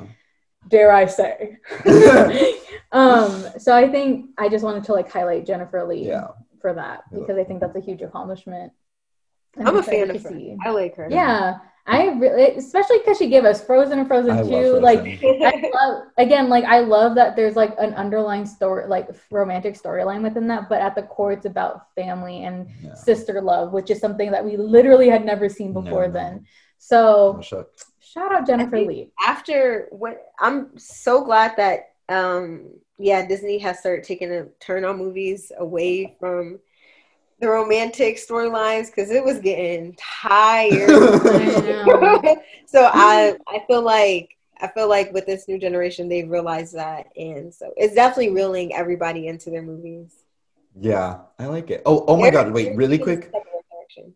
Yeah, I think really quick side note. It's about Disney. But did you see that article that came out where it was this guy and he was saying like I like it was an article about how he Disney was becoming too woke and that he can't even enjoy going Oh. to Disneyland anymore because like he gets on Pirates of the Caribbean and he sees that the ride got woke because they took out like the prostitution scene and that like he doesn't want to go to like um Splash Mountain because now it's like print. I- I'll send you the article, but it I was like, what are you? T-? It's What's so his weird. career? What's what does he do? Like I he's just- literally have no idea. I Wow. think he just so he's relevant. Yeah. Oh, absolutely. Dude, don't even know who he. I just think it's so interesting that like males are so upset. I don't know what it is. I'm sure there's a study. I need to look into it because now I'm like my head is like reeling about it. But like men really try to uphold tradition, but I also think it's because tradition is rooted in patriarchy. Yeah. So whenever they feel like they're, and I feel like this is just an overall theme of men. Yeah. Um, they really like being in dominating positions, and when they aren't, they scramble and they literally go for the lowest things to Yeah. tear other people down Yeah. onto it. Um, whether that be in the aspects of the film industry, giving women lower budgets or telling them, no, you can't make a story about that because you're a woman and like no one's gonna listen to a woman about that. Yeah. Like I'm I know that statement has been said to w- Yeah. females in the entertainment industry. Yeah. And I I mean it's just yeah, yeah. I so when I was uh 16, I went to this film camp Mhm. and I was in this group. Um, we're all placed in Yeah, I'm scared too. Oh Lord! so uh, I got accepted to the film camp, uh, Mhm. well, an arts camp. I got accepted to the film department, and so of course, majority of the film department was male, and uh, yeah. So we were all placed into groups for our final film project, and I was placed into a group of all males and it was all white males. So i was like this is how it is in the industry. Yeah. so i was like curious to see how ev- my interactions were going to go with my group. And albeit um, one of my group members he was really aw- or a couple of them were really awesome. I really liked them.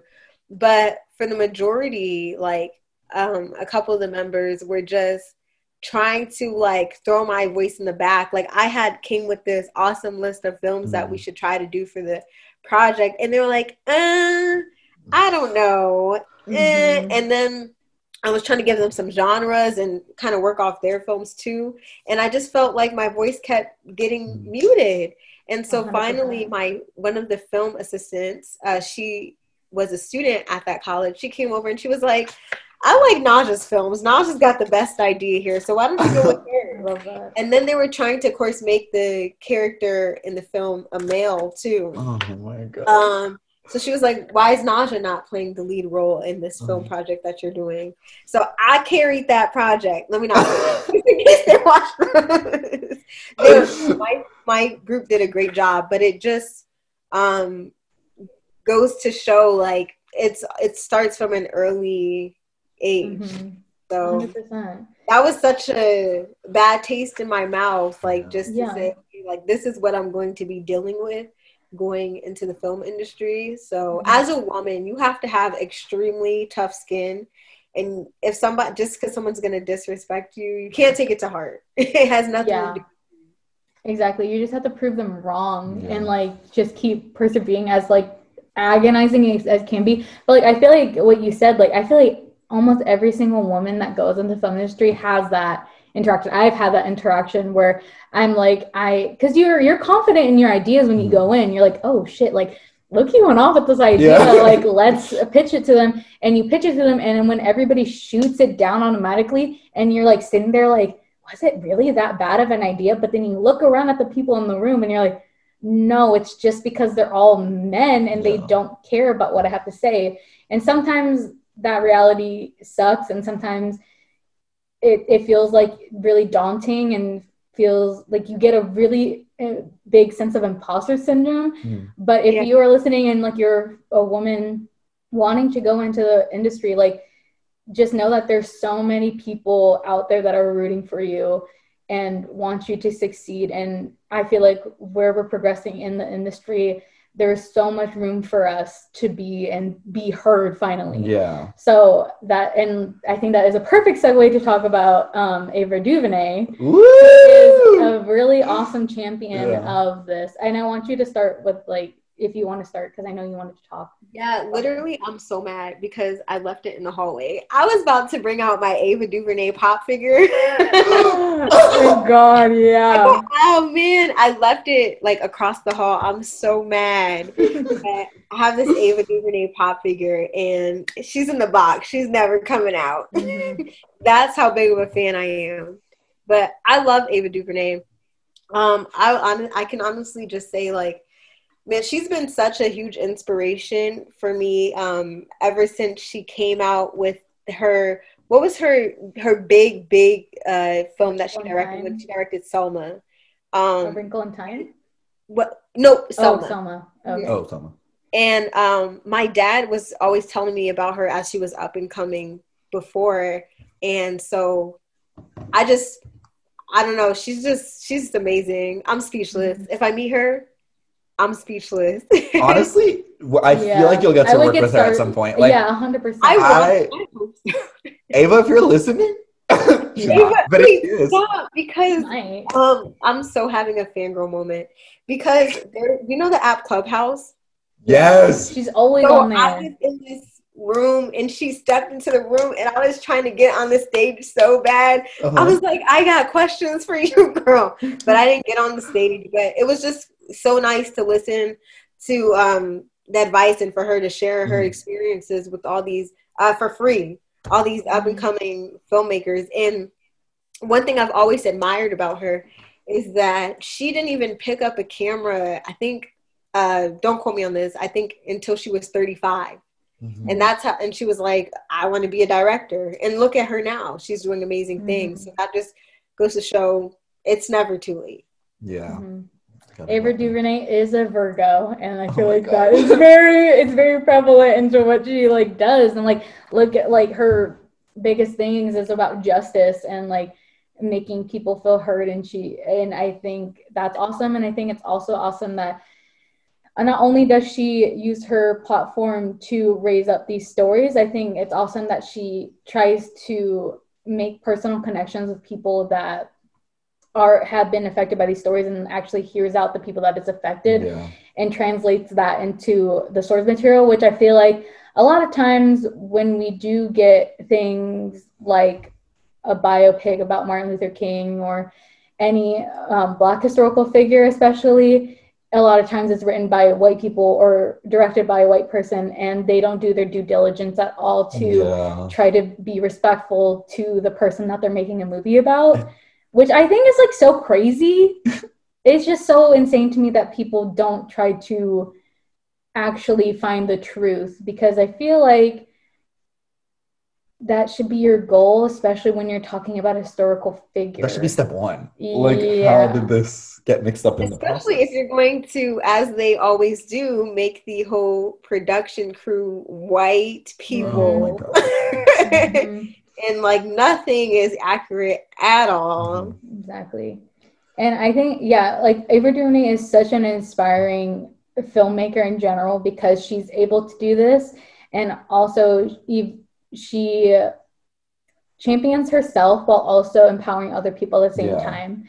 And I think that's just a very admirable thing to do. And like when you were talking about your production company in our intro and saying that you want to like uplift other creators, Yeah. like I was like, yeah, that's exactly what I want to do Yeah. too. Like I think when you find your own success in the film industry, it's so important for you to uplift others so Mhm. you can champion other people that look like you so we are able to see what stories we like Should be seen. like we live on a day to day also and should be seeing like on the big screen. So yeah.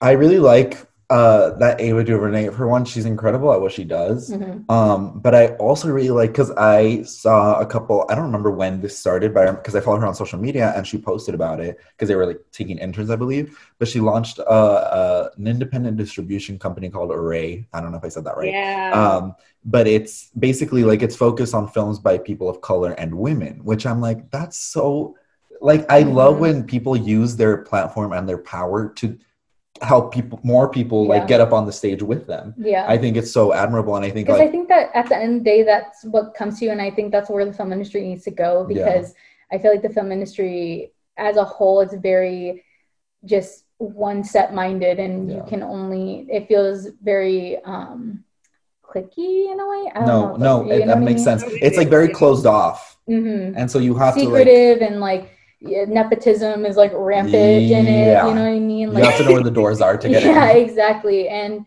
that's why we're not seeing. I really do believe that's why we're seeing like the same shit on the screen like all the fucking Mm. time. Like, how many more movies about people, white people, do we need to see?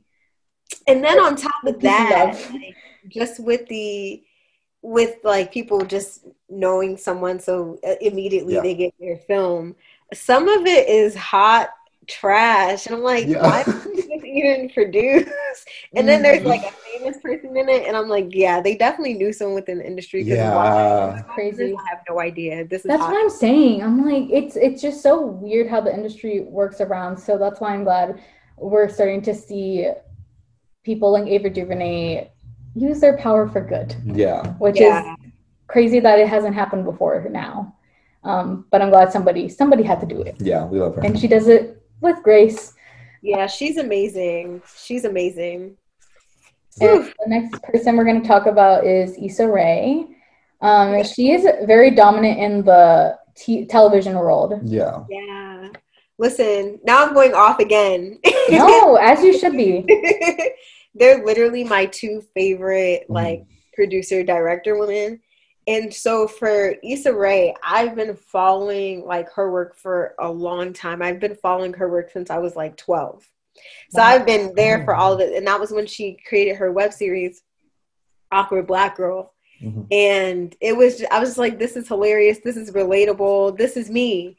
Um, and then from there, she was able to, you know, go ahead and be a producer, director, and actor for Mhm. HBO's like um, what they're insecure, um, the Black Lady sketch show, and uh, I'm definitely missing something. But I know she's creating another show about like two rapper girls. Um, Oh, for them as well. I don't know what the title is though. Yeah, I forget what the title is, but I know that she's working on it right now. hmm But yeah, she's just been such an inspiration, and her story is like the craziest story because she really went the untraditional route um, to get to the top place that everybody wants, and is making like eight figures.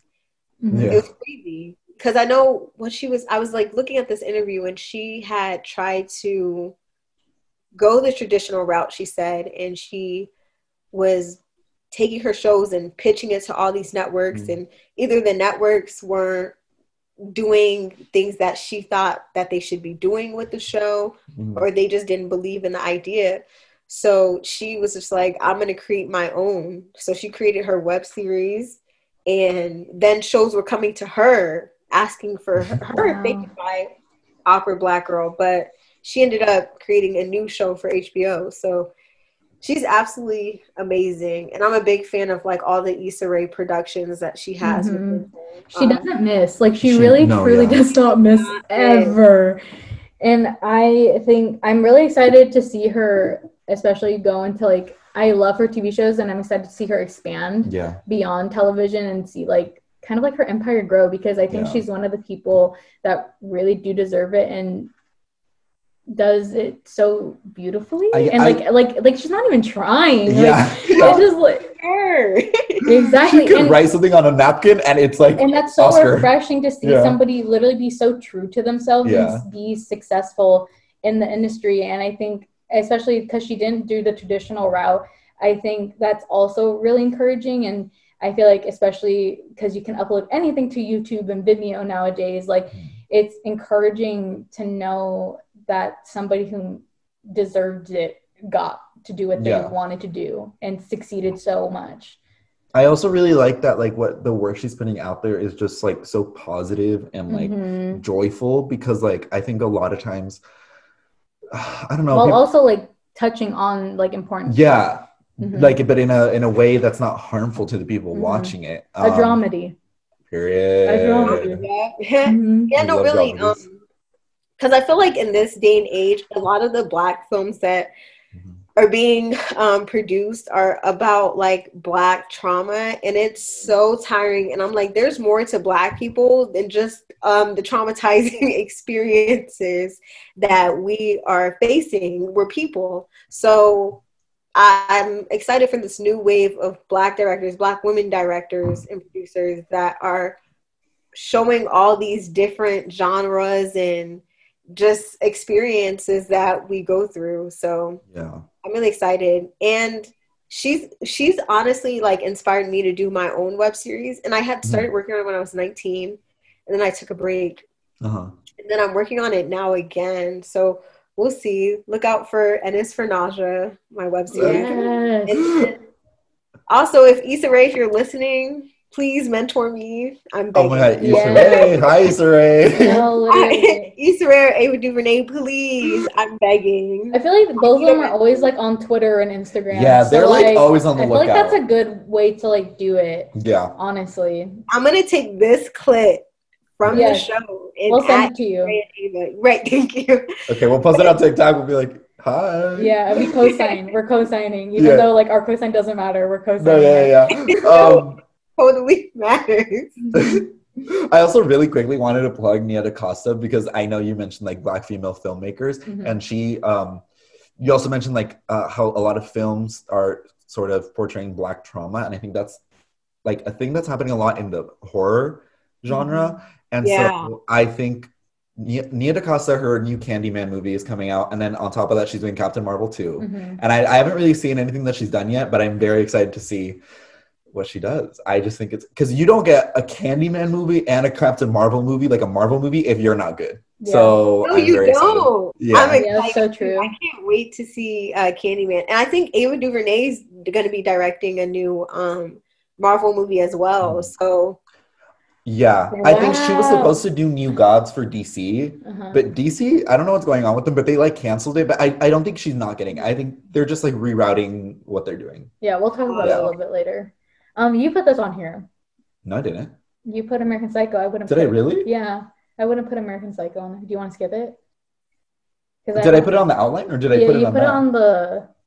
Oh, oh, I just wanted to mention this. We can oh like do this really quickly Okay. because I really admired that like this story because like when I Mary Harron. Yeah, yeah, yeah, Mary Harron. Sorry, we didn't even say her name. Um, I, I think when you first like if you look at the post for American Psycho, you're like, oh, this movie is for men at 1st hmm But then when you really watch it, it's really about like toxic like male masculinity and their fragile egos and like Mhm. how you know how dangerous men can be. They did the bait and switch on everybody. yeah, Because that's why I didn't watch it. I would I was I shook. was- I was shook. And so um I don't know. That's all I'll say about that one, but I do think Well, because American Psycho is about Norman Bates, right? No, that's Psycho. Uh-huh. American Psycho is about this guy that like he's like I don't know what his job is. He's like a high He's end like like something for like I don't know corporate or some yeah corporate. something Mhm. corporate, and um he's actually a killer. And so I I think the part where I was like oh my god there's no way this is directed by a man. Where was when when there's this one part where they they're like comparing business cards Mhm. and like they're like so boring like they're all like just white and he like freaks out about like a, a little like business card because like of the font it used and he like gets so upset and i was like this a woman made this there's no because like there's no way a man would just be like oh yeah men get upset for over anything and i was like no I mean, they no way. do. Though. no no no but i'm saying like there's no way a man Yeah, would yeah, put that I in know. a movie But like Um, the, that, I feel like has happened. Like, oh 100% yeah. that Yeah. was not satirical I'll have to watch it then. yeah I i think was- it's worth a watch just like quickly before we skip over it, I thought it was just interesting because just watching it, you think like, oh, this is fake. Like it's just an imaginary world. There's no way he's just out here just shooting up. yeah yeah, yeah. Like he would be in jail. Um, but then I had watched an interview with about with her. I watched an interview of her and the author, um, and they wanted it to be ambiguous because you know he's in this like corporate world. Everybody's the same. Everybody looks the same. You know, you can't differentiate differentiate anybody. Um, so it just really makes you it makes you think. And then I know it's like he has a hard time, and then you have a hard time yeah. distinguishing reality and um Ooh, I love movies like that. reality and uh what what's the other word like Fantasy. fantasy, Fantasy, like, yeah. so you're like okay he's doing this to this people is it as extreme as it seems to be and i think that it actually is because they said they wanted it to be to be so um ambiguous but um yeah it's just it's just really interesting yeah. um i'm gonna have to watch the movie more in depth Yeah, But- yeah, yeah.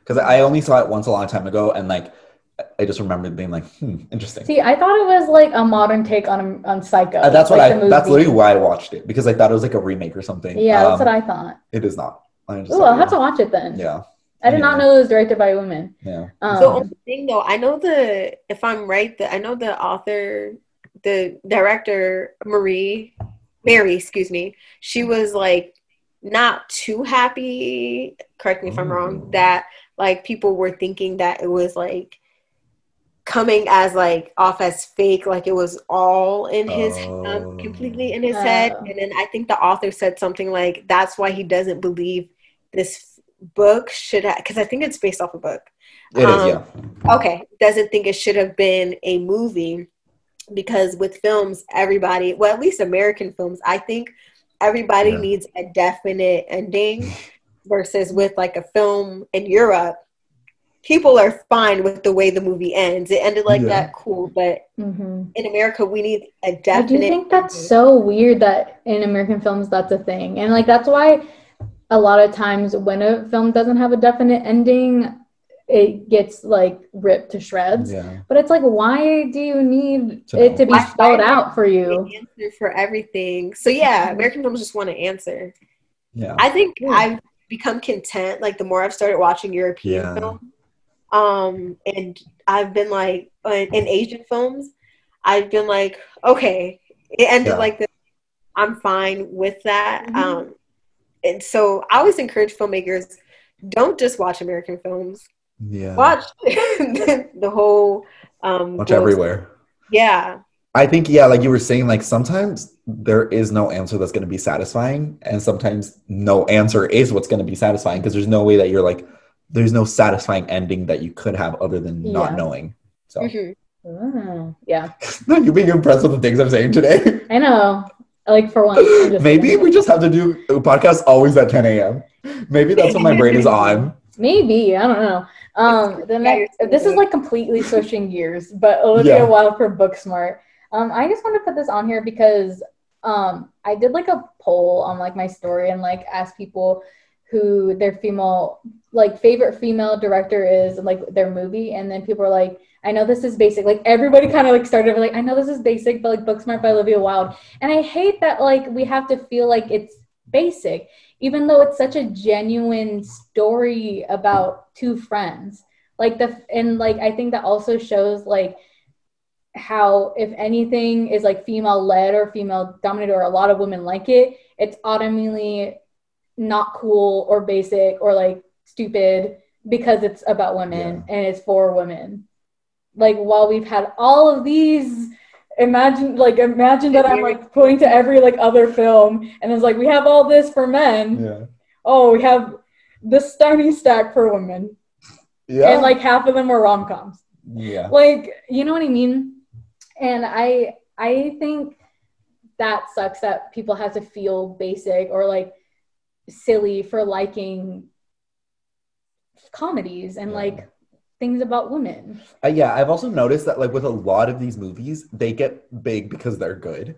Yeah, And then people are like, oh, well, it's overrated. I'm like, is it overrated or is it just good? Like, it's just sometimes good. if something is good, it's going to blow up as it should. exactly Like, that doesn't make it any less valuable of a story. Mhm. at all. With, like, Was- all of these. Yeah. Wasn't this like her act? Her excuse me, her directing debut too. Yeah. Mhm.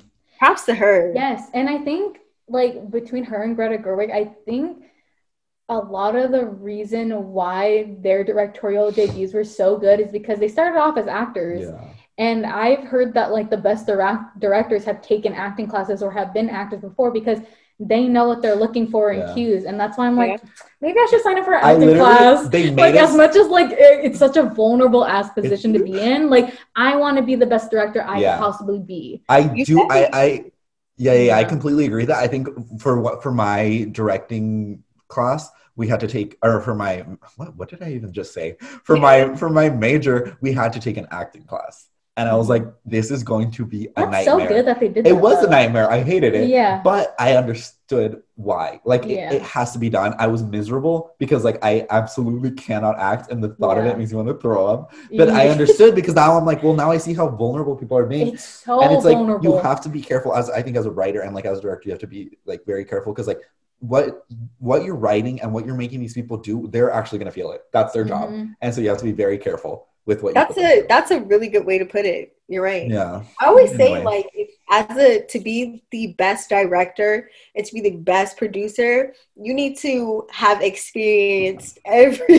role in production Yeah. as Yup. possible. A You need to have had experience with lighting, editing, writing, acting, mm-hmm. all of that, even if it makes you mm-hmm. uncomfortable. Because how are you going to put yourself in a position of power to mm-hmm. um, work with a team of people, but you have no idea what's going on because you haven't experienced it yourself, and it allows you exactly kind of that. It allows you to respect them and to give them their own space for creativity because you've been there yourself. So exactly. Yeah, I'm definitely gonna sign up for acting class. As much Yeah. as like it dreads me and like I literally get I, I want to break out Like the hives, thinking yeah. about it. But like I as I don't think I think I can like I think it's true. Like it it shows and like you can start off with a bang like with your directorial debut if you're able to identify with all these positions and I I so desperately want to be like if I'm going to be a director I want to be able to identify with anybody on the Yeah. set and I think that's like a great thing to like show is like you have to be in every role to have like empathy and compassion for Yeah. everybody around you which i feel like is like a really big thing a lot of big shot producers and big shot directors lacked is empathy Oh and compassion God. for the because you're just going on this ego trip you know what i mean and nobody's there to check you because the people that are directly around you also have the huge big egos as well because Yeah. you're in the positions of power um and i yeah i think that's huge Yeah, I think like for example, like because what you're talking about, um, I think the ex- example that popped into my mind was Quentin Tarantino when he was uh, was it Kill Bill? I think, and he like almost killed like Uma the Thurman. actress Uma Thurman. Wait, what? yeah, he was like he wa- he like okay, so there was like some kind of car stunt, I believe, and like he knew that something was like wrong with it and was gonna happen, and he didn't tell her to get make the shot more realistic. He literally put her life in danger, and I literally. I always say this: there's, I don't care how good you think your movie is, that is not worth someone's life. no No, I don't care if you think it's the new coming of Christ. It's not worth anyone's life. no No, ma- no stunt double, no nothing. No, I don't care. Literally just sit put like down. a body double Yeah. like a sack of sand so like, I think when you said like, literally Anything. just all literally these, not uh, a human being yeah, I think these huge directors, um, a lot of them lack empathy. Um, and- Yeah. You got me itching. I know. No, literally thinking about it makes me want to itch. But anyways, back to Olivia Wilde. I like I, like what we're saying. I think Yeah. that's why it was so good. And also, it just seemed like the way that all the actors talked about being on set. Because I, when I watched this movie, I was like, I knew I was gonna like it before I, I watched Yeah. it. I was like, I feel like this is just like my type of movie, and it absolutely is, and I have no shame in that. And when I finished watching it, I was like, okay, now time to watch every single interview they've ever done, which is You literally if i like something i'm going to watch every interview that is Yeah. out there on it and As I, you should. as i should and i feel like as somebody who wants to go into the industry if you really like something you really fuck with something re watch it like the producers talk about it watch the directors talk about it mm-hmm. watch the actors talk about their experiences on set like as much as i love the cute little like surface level like truth the or dare BuzzFeed thing, interviews. like I'm gonna look on like Vanity Fair where they're having like the d- actors on actors and stuff like that, so I can really get a sense of what it's like to be in the industry and like the things beyond the superficial layer of it. yeah, So I think that's a great way because I feel like also just overall, sometimes when you see people who come from nepotism or already actors and the successful actors in the industry getting like director spots and stuff, it can be kind of daunting as well. But there, I think it's especially when it comes to like female directors and BIPOC directors, a lot of them are more open to making the industry less stigmatized and are more open to sharing information for free. Like we see with Ava DuVernay, like she doesn't have to be on fucking Clubhouse for hours a day No, talking no. to people for free. Like right. like she really doesn't have to but and they don't have to go to these vanity fair things and talk about all the issues that they're going or they're going through or like obstacles they've had to face but they do it because they love what they do and they want to share that which i feel like is such a great jump from where Mm. we were before um, and that's why I like watching actors and directors and stuff like that. Like my favorite things to watch are when directors like break down a scene. Is that Vanity too. Fair? It I is think that- Vanity yeah, Fair. Vanity Fair Yeah. kills it Yeah. with their Oh, like God. uh, content, and it make it. It seems like it's fun because you get to see them be like normal people, but it's also like you're gaining so much knowledge Wait, without that's the even one thinking about with it. like the pen. yeah, the oh pen. god, oh god, I I love those Yeah. things. Um, but that's why I like the book smart because when the actors talk about their experience on set and I'll, I'll, for some reason, a lot of the questions are talking about like their because it is an ensemble cast, and that's Yeah, why I love ensemble cast. Um, talking about their experiences with each other and how the dynamic was on set, and I'm just like, I want my set to feel like that. Mm. Like if I take, that's what I learned from Olivia Wilde. I was like, if I take anything from watching all these things, is that I want my actors to have fun on set because it really translates onto the film, especially when you're doing like a comedy movie. So They good. they I love Booksmart. what's it called? They some of those scenes they kind of just like improvised, right? Mhm. Yeah. And Okay. it's like and try and because she's an actor, she's able to understand like to trust her actors to move and like it, I feel like sometimes directors want to stick to what they wrote or whoever wrote so precisely and sometimes it comes off stiff you know what i mean because i feel like it's very a rigid environment and nobody likes to be like under rigid any circumstances. You know what I mean? It, it like especially when you're in a creative field, you want people to feel inspired on your set. You know what I mean? Because I feel like collaboration is huge on these sets, and I think that's why I love BIPOC directors and women directors because they're more likely to allow that on a set. Yeah. Just from what I gather. Yeah. Um, but I feel like I'm right. Yeah. yeah. Um, and that moves on to Lulu Wang, who had the farewell. And I think I love this movie so much. I mean, I, because she, I'm I'm half Asian and Lu Wang is an Asian director, I feel and I feel like a lot of this story has to do with kind of there's a lot of things with the storyline, but I the one thing that I resonated with was how her parents immigrated to America and like her kind of like having struggle talking about what she cares about versus what her parents care about, Mhm. I guess, and that kind of generational divide because like I go through that with my mom and I mean my dad too, but it, it sometimes it's hard to hear I don't think like they do it intentionally, Mm. by the way. Like I think this is just how it is. Like when my parents talk about what degrees I got, they don't talk about my film degree, they talk about my Mhm. marketing degree Mhm.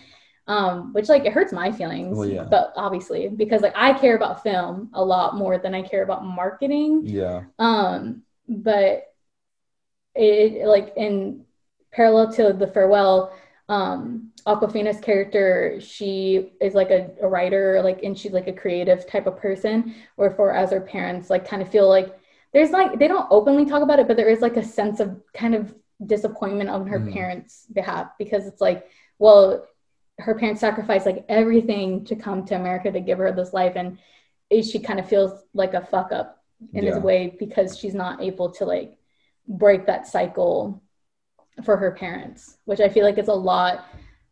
I feel like that's a, a burden that a lot of first generation American children have Yeah.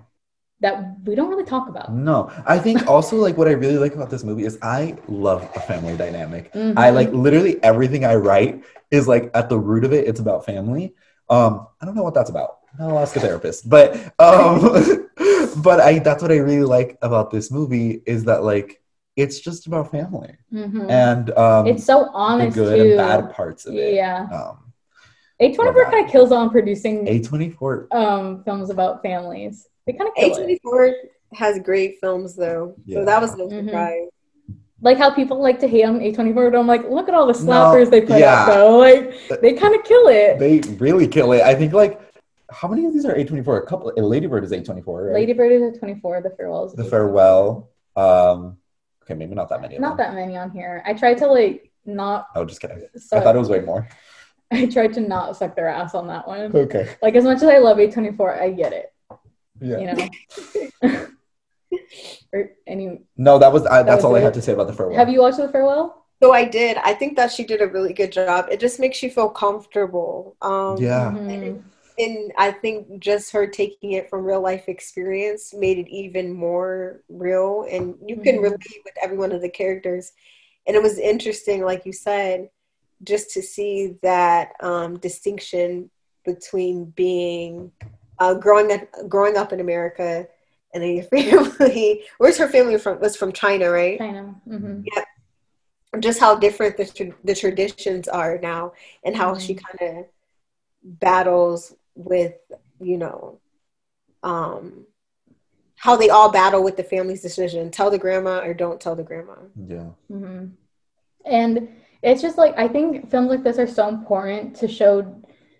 I mean, the main character is an American, right? But uh, her family comes from China, and there's a lot of like cultural disparity and cultural differences and how they want to deal with things. Because she wants to tell her grandma, right? But her family's like, no, that's not what we do Yeah. and it, it it's interesting to like see that happen because I feel like that's so reflective of a lot of people today Yeah. dealing with that, and I think that's why it's important to have younger directors as well to tell their stories because like when you see something that you've gone through or somebody you know goes through it helps you empathize with them more and just also just helps overall accept other cultures which is something that i feel like america in general has tried to like paint this picture that we're this amazing melting pot and blah blah blah blah but uh, when re- in reality we're not. We're erasing people's cultures and not and that's why sometimes like when you're a first generation american you have a hard time understanding where like your grandparents or your Yeah. parents are coming from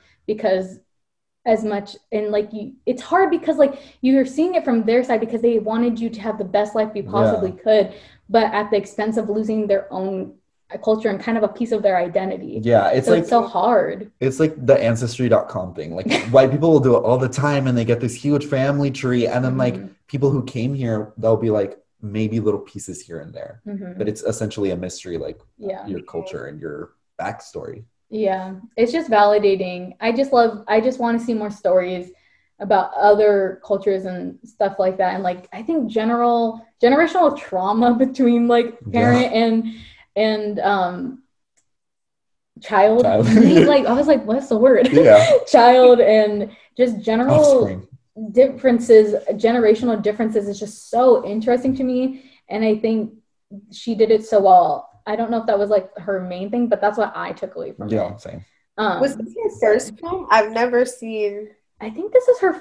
Yeah, I think so because I remember the reason why this got picked up is because she told this story on like a podcast. And then all of a sudden, all these producers were like ringing her up and being like, "Hey, can we get like the film rights to your story?" And she was like, "Hold on, hold wow. on." When I did Um, research after, like, of course, and then it says it, it says like based on a real lie or whatever. I was like, oh, okay, this is true because I'm like, how would someone think of a plot like this? I'm like, I'm not creative. but Literally, I loved how she was able to play off um, real life. You could Yeah. tell. You could tell you could tell 100. percent about it. It was completely authentic. everything was so personal and like i really appreciate her because i can imagine like literally probably overnight all of a sudden she's getting all these calls for film rights on her own life and like that's a big decision to make and i think ultimately she went with a24 because they were the ones that were giving her the most creative control Yeah. and I feel like it's and I feel like that's huge because especially when it's like kind of your big. I think this is her first film. I'm pretty sure this. I, her I looked film. it up. She had like other like very, but this is her first major film. Yeah, yeah. This is like her Oh. first big budget film, I guess, and like big distrib- widely distributed film. Um, and to go, especially with something that's so personal to you, I think sometimes when it's your first big film, you feel like you need to go with like the biggest distributor, the people are going to give you the most money, but then that comes at a cost of like your literal own story being not your story at the end of the day. Yeah. So I think that was, I think ultimately that meant a lot more to her that she would, she was able to like kind of be more true to her source material, her own life, Yeah. um, while taking like kind of a less cut of money. Mhm. But like ultimately it doesn't matter. Yeah. Um, so I appreciate Lou Wang, Yeah, and she made me the strongest margarita I've ever had in my life. I I love I have like her tweet notifications on, and I remember her. I'm like, you tweeting, met her? She made you margarita? yeah, because she like tweeted, she was like, "What if I like was a bartender and like every time somebody bought a drink, they could like ask me a question?" And I saw that tweet and I was like, "Yes, yes, yes, yes, yes." So I had like her notifications on, and I was like waiting for her to tweet about it, and she did. And I uh, texted my friend Garrett, and I was like, "We have to go. We have to go." And I was writing a essay about the farewell at the time, so I was like, "I have to go." Oh, and so it was it was such a long line, but it was so worth it. And the margarita was so strong. I had one margarita and I was like tipsy. like I was I was on a good one. And yeah. Where do you guys? You guys live in California? Yeah. Yeah. It's an I was in LA. California ASAP. Yeah. I'm missing out on these opportunities. Yeah. It's so fun. Like I, I'm okay with the struggle. Lulu really You know? said one one question. Bye. I mean, That's why she it made was it so strong. No, probably. Um, Um, and then Celine, I don't know how to say your last name. Celine, I'm gonna try because I already butcher every other name on here, so I'm just gonna She's keep, keep yeah. Celine Sciamma. Okay. Okay, that felt that felt okay. I definitely don't think it's right, but I I tried. Um, but that was she directed Portrait of a Lady on Fire, which is a, a French film. Um, French film really goes hard. Yeah. To be It honest, I hate I hate being that film person, but like they really know how to make a fucking movie Yeah, over do. There. That person, it goes. French films go so hard. Mm-hmm. Because one of my favorite films ever is La Haine, which I feel like is a very basic like film, French film I to like, but like it's really it's so good. It's, It's, called really La Haine. lying. It means like hate. La Haine.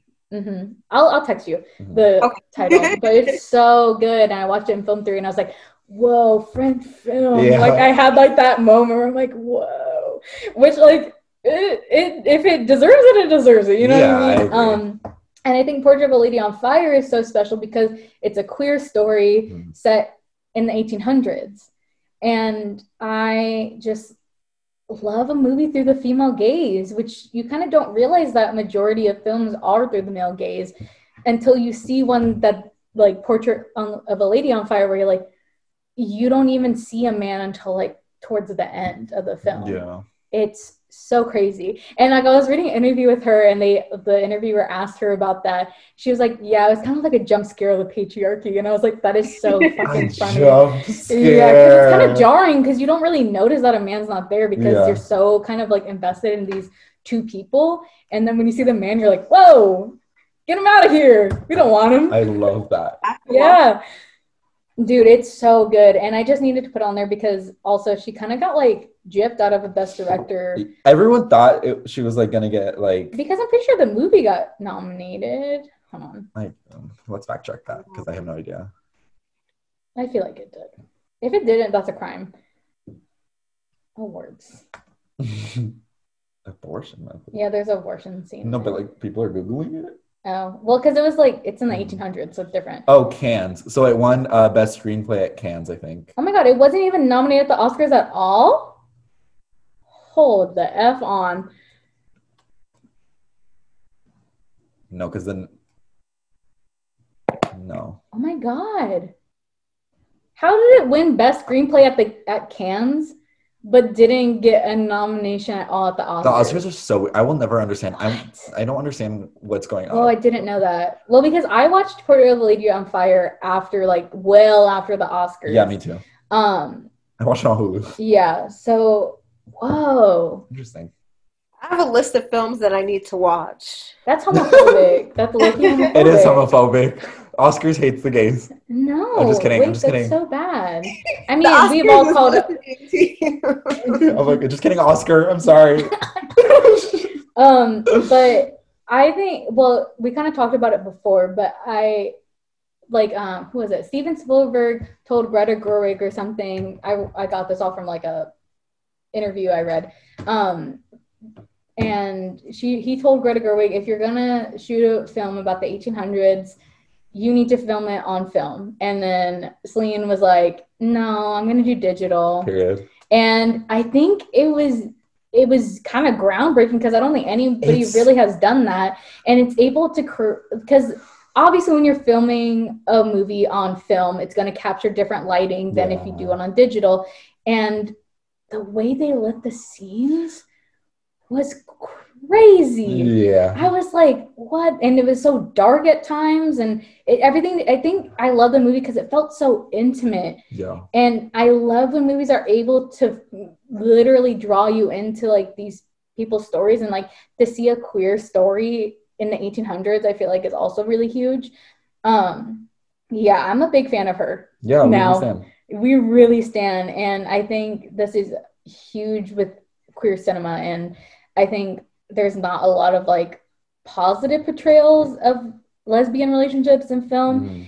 and Celine really she really went off on that one and she's she such an interesting person she has such a great sense of humor yeah. honestly like she's really an interesting person and i've only read like two articles in preparation for this Yeah. um and i'm really i'm really interested to see how she talks i've never heard her like speak i've only read it Mm. so like i'm very interested to get more into Yeah. Celine over here but yeah i would recommend this because it really deserves the hype It does. this is another i feel like I don't think any of these. I'm like, well, it's a little overrated. Literally, no, not a single none one. of the not things even that Frozen. we talk about. Yeah, none of the things we talked about are overrated to the point where you shouldn't watch them. Yeah. Genuinely. Watch everything. Watch everything. Yeah, Watch everything. like even the bad movies. Go watch them. yeah.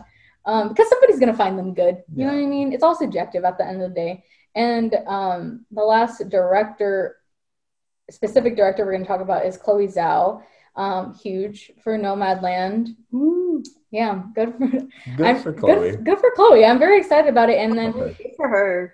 and then her next movie is The Eternals. But we'll get to that because I put her purposely to talk about the last thing. Uh-huh. Um, but I didn't watch Nomadland until I think maybe the day before the Oscars or something like Okay. that.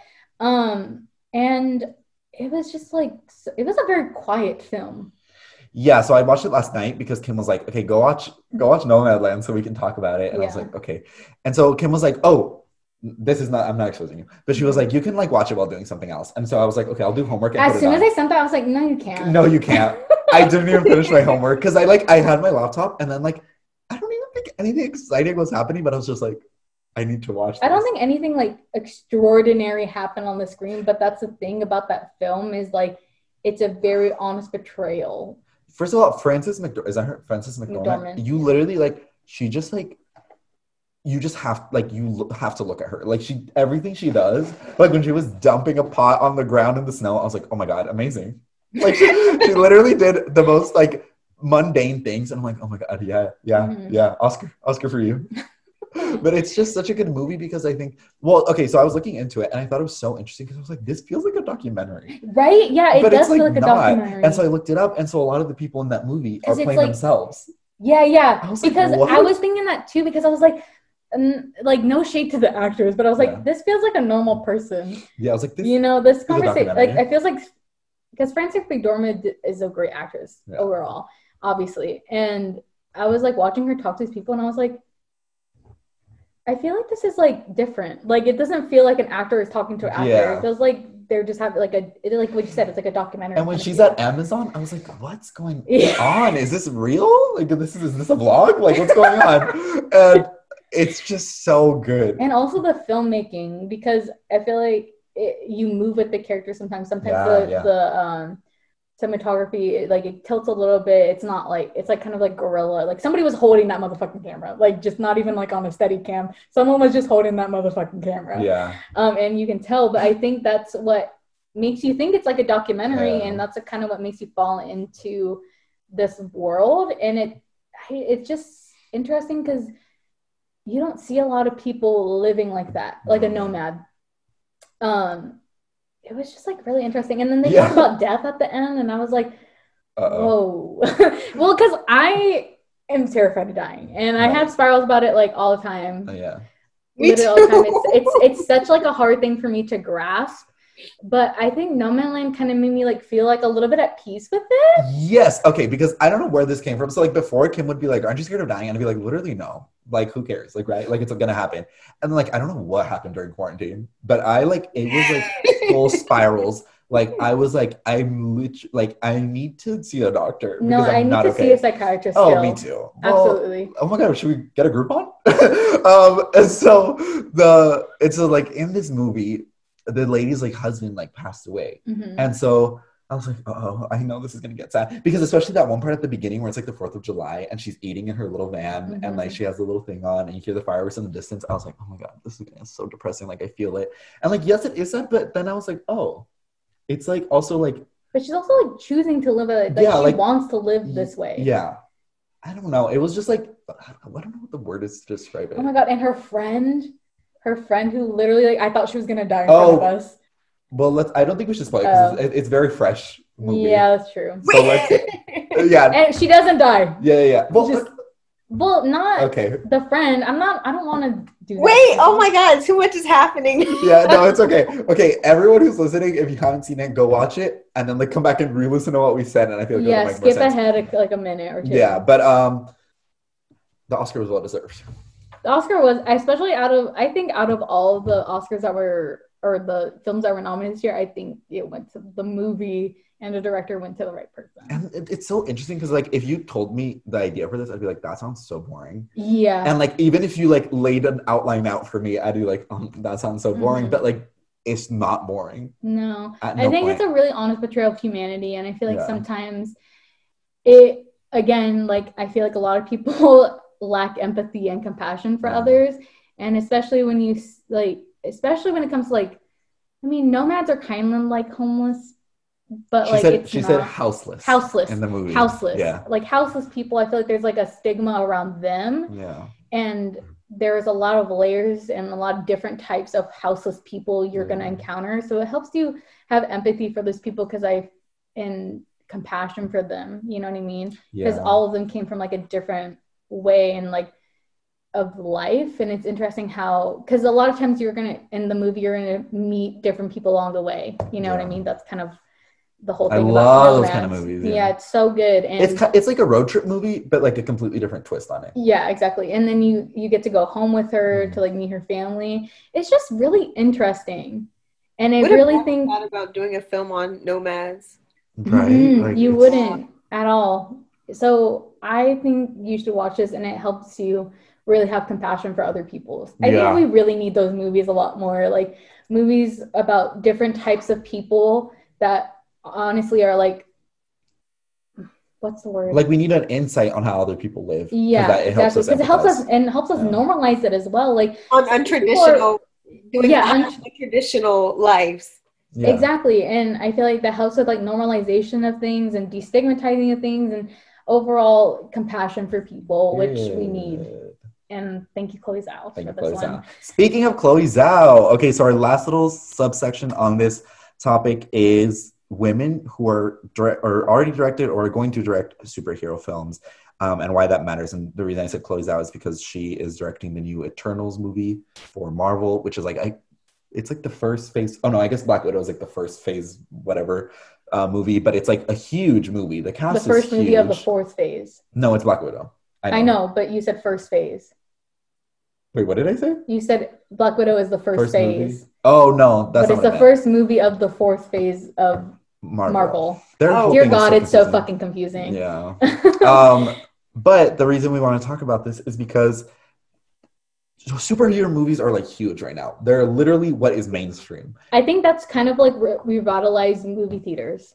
I feel like Oh, I've read yeah. that somewhere. I literally, I literally told because everyone was like, "Oh, like I don't remember who said it." They were like, "Oh, movie superhero movies are like killing the film industry." I'm like, superhero movies they are what- saved it. they're literally what's going to keep They're AMC rocking. open. yeah. So like They're I, like the most in box offices. yeah, Mhm. like I had someone. if you look at the top grossing movies, like the top Avengers ten, is, it's basically all. And it's like, okay, because I had someone in one, okay, really quickly, this discussion post for one of my classes, it was like, what counts as art?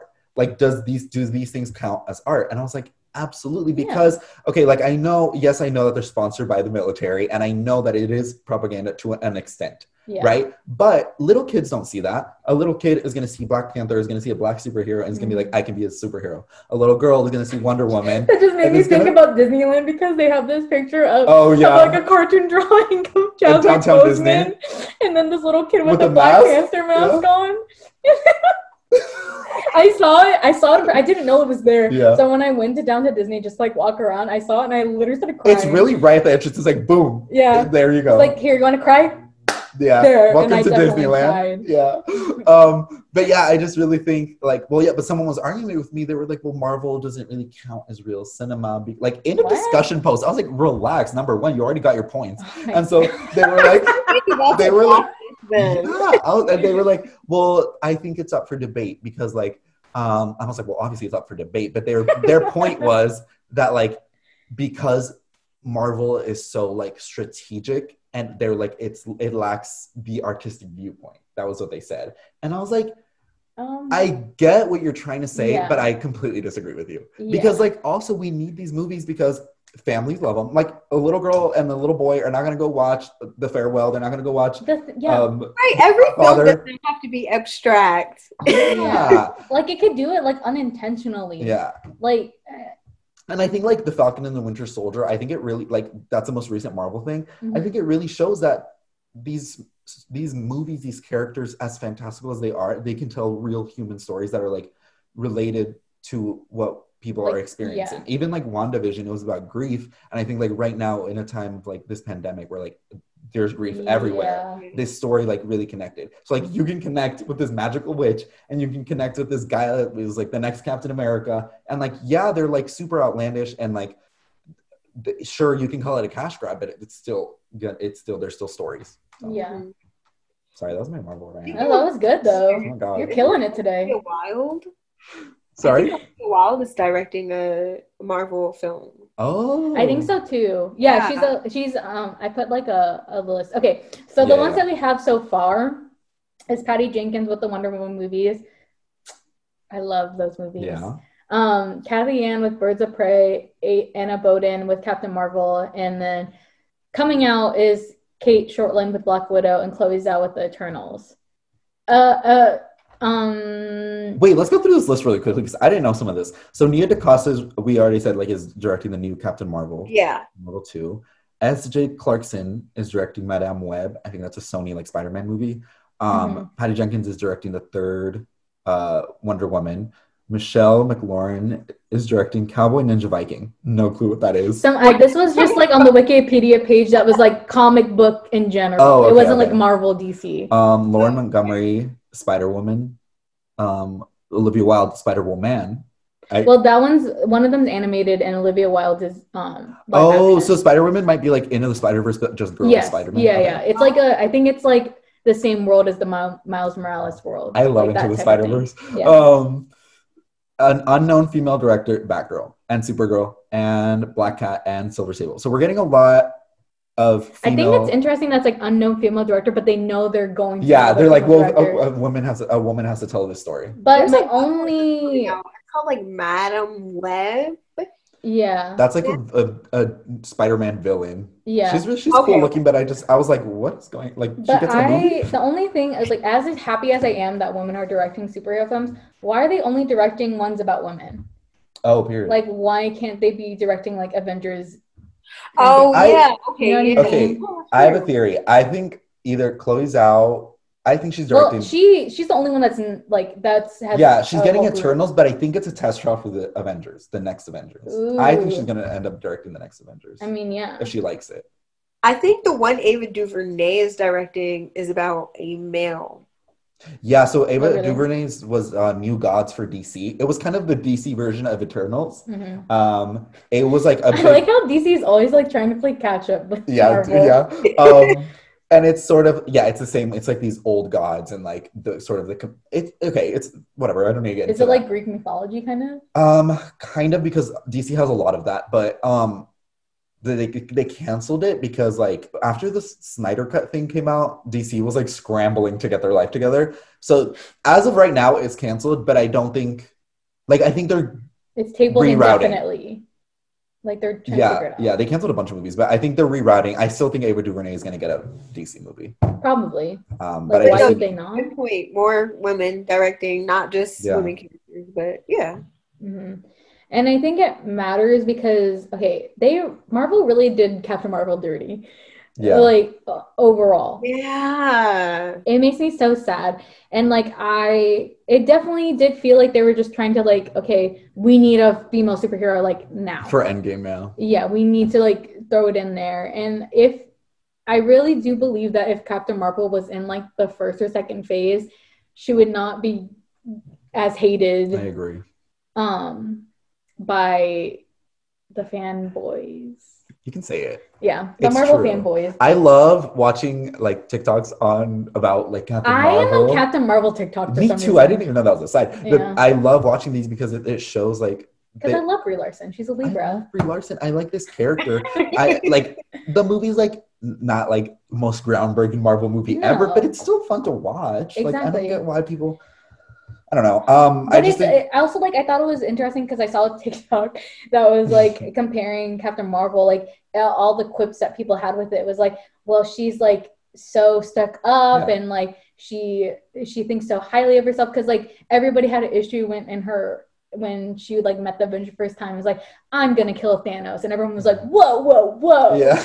and, whoa, you can't do that. You just got here. But it's like, and then, but then the TikTok after that had like every single male superhero saying something, a line similar to what Yeah. she said. And I was like, ooh, Especially they're, Tony they're not gonna like that one. They're Yeah. not gonna like Tony Stark's character. As much as I love Iron Man, he's one of my favorite Avengers. Like, he is the worst, worst when it comes to those type of lines.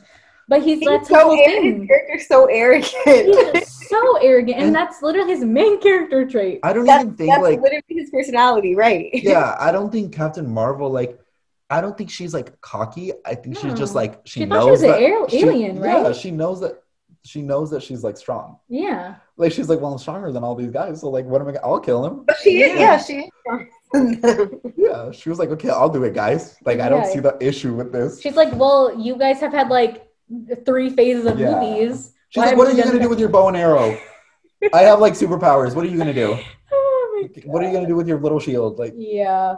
I, oh I think god, I'm glad, get mad at me for that I'm- one. I think I'm glad that we're having this awakening in Justice for Captain Yeah. Marvel because I agree.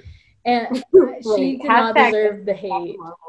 Yeah. As much as I like I rewatched Captain Marvel and I was like, I still don't like love it, but I don't think it deserved like all the, The hate, that it got. Like I think it was just like I think the reason I didn't like it as much as like other like maybe like Wonder Woman or something, not to like pit those two movies against each other, I'm not, but I think it was just like at the fault of Marvel, like just trying to throw in like a female superhero. It wasn't like the fault of I, I don't know if like one of you guys said earlier, she should have been brought in way, Mhm. way before.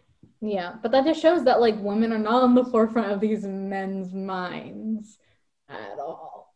Um, the fact that Wonder Woman was the first super female, like, well, in this modern age of like superhero films where it's like a a universe building type It's like of once a month we get a Yeah. superhero movie. Exactly. Um, that Wonder Woman came out in like what 2016. 2016, and that was the first one that we got. Yeah.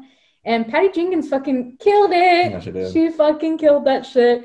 Um, and The fanboys couldn't even be mad about that one because it's a good movie. it's a really good movie, and I think it's important that like women are directing superhero films because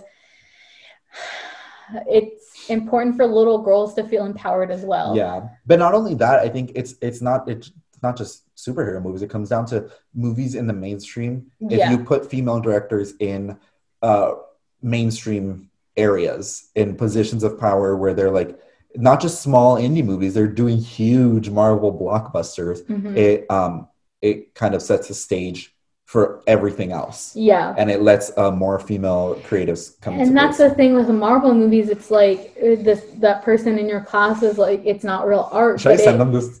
I send the link to the podcast. but it's like yeah it, in your opinion it's not like real art but it sets the stage so other people can have the quote unquote real art you're seeking because if a female led movie succeeds on a, that high of a level as a marvel movie that kind of shows potentially to executives and stuff that people want to see female led things and female Yeah. dominated things you know? And it's stupid that we have to do that but you know it is what it is. Um but yeah i mean i think we just need to see more women being put in positions of power and like trusting women to be in direct director spots. Um which we are definitely seeing um like if we're seeing it on this marvel level i think it should trickle down to yeah.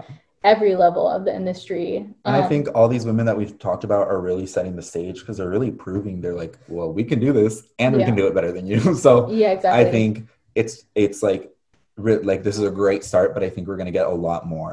Sorry. No, I definitely agree. This is definitely like the time for women, though. Yeah. Mhm.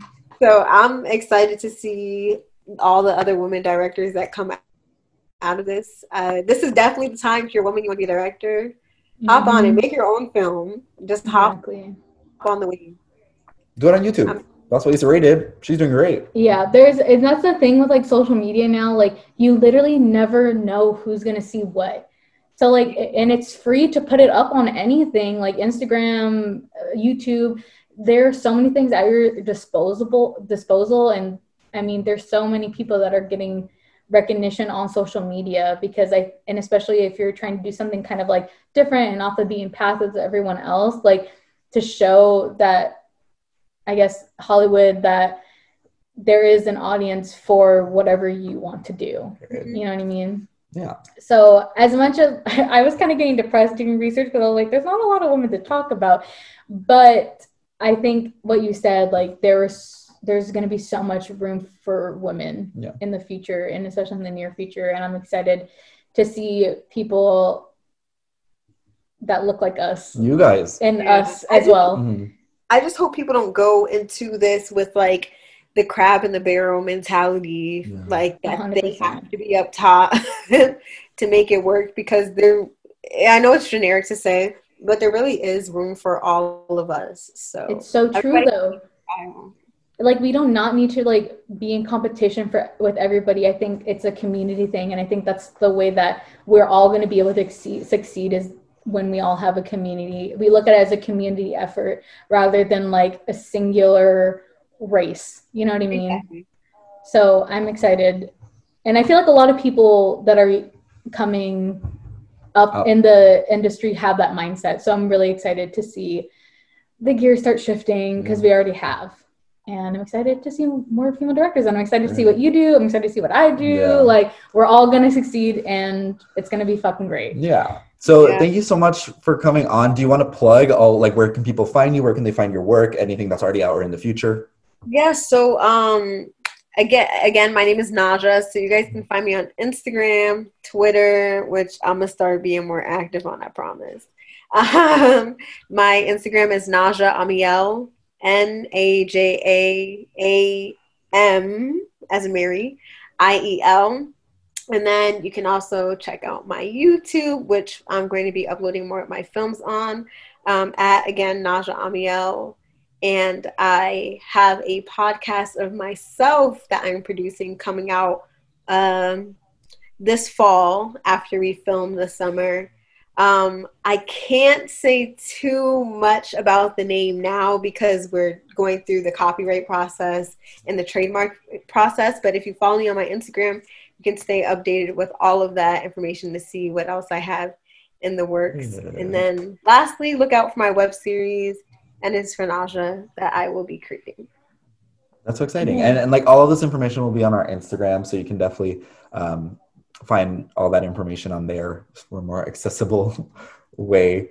Um, but yeah, thank you so much for coming on. Thank you everyone for listening. Yeah, thank you. It was so Um, nice meeting you. Oh my god, you're you're our last guest of the season. yeah. Oh yay! I'm so special. I can't wait to post this. Yeah, so our, our next episode is uh our last one of season two. Um, so that's fun. Yeah. Have fun. Um, but yeah, thank you everyone so much for listening. Uh, stay safe.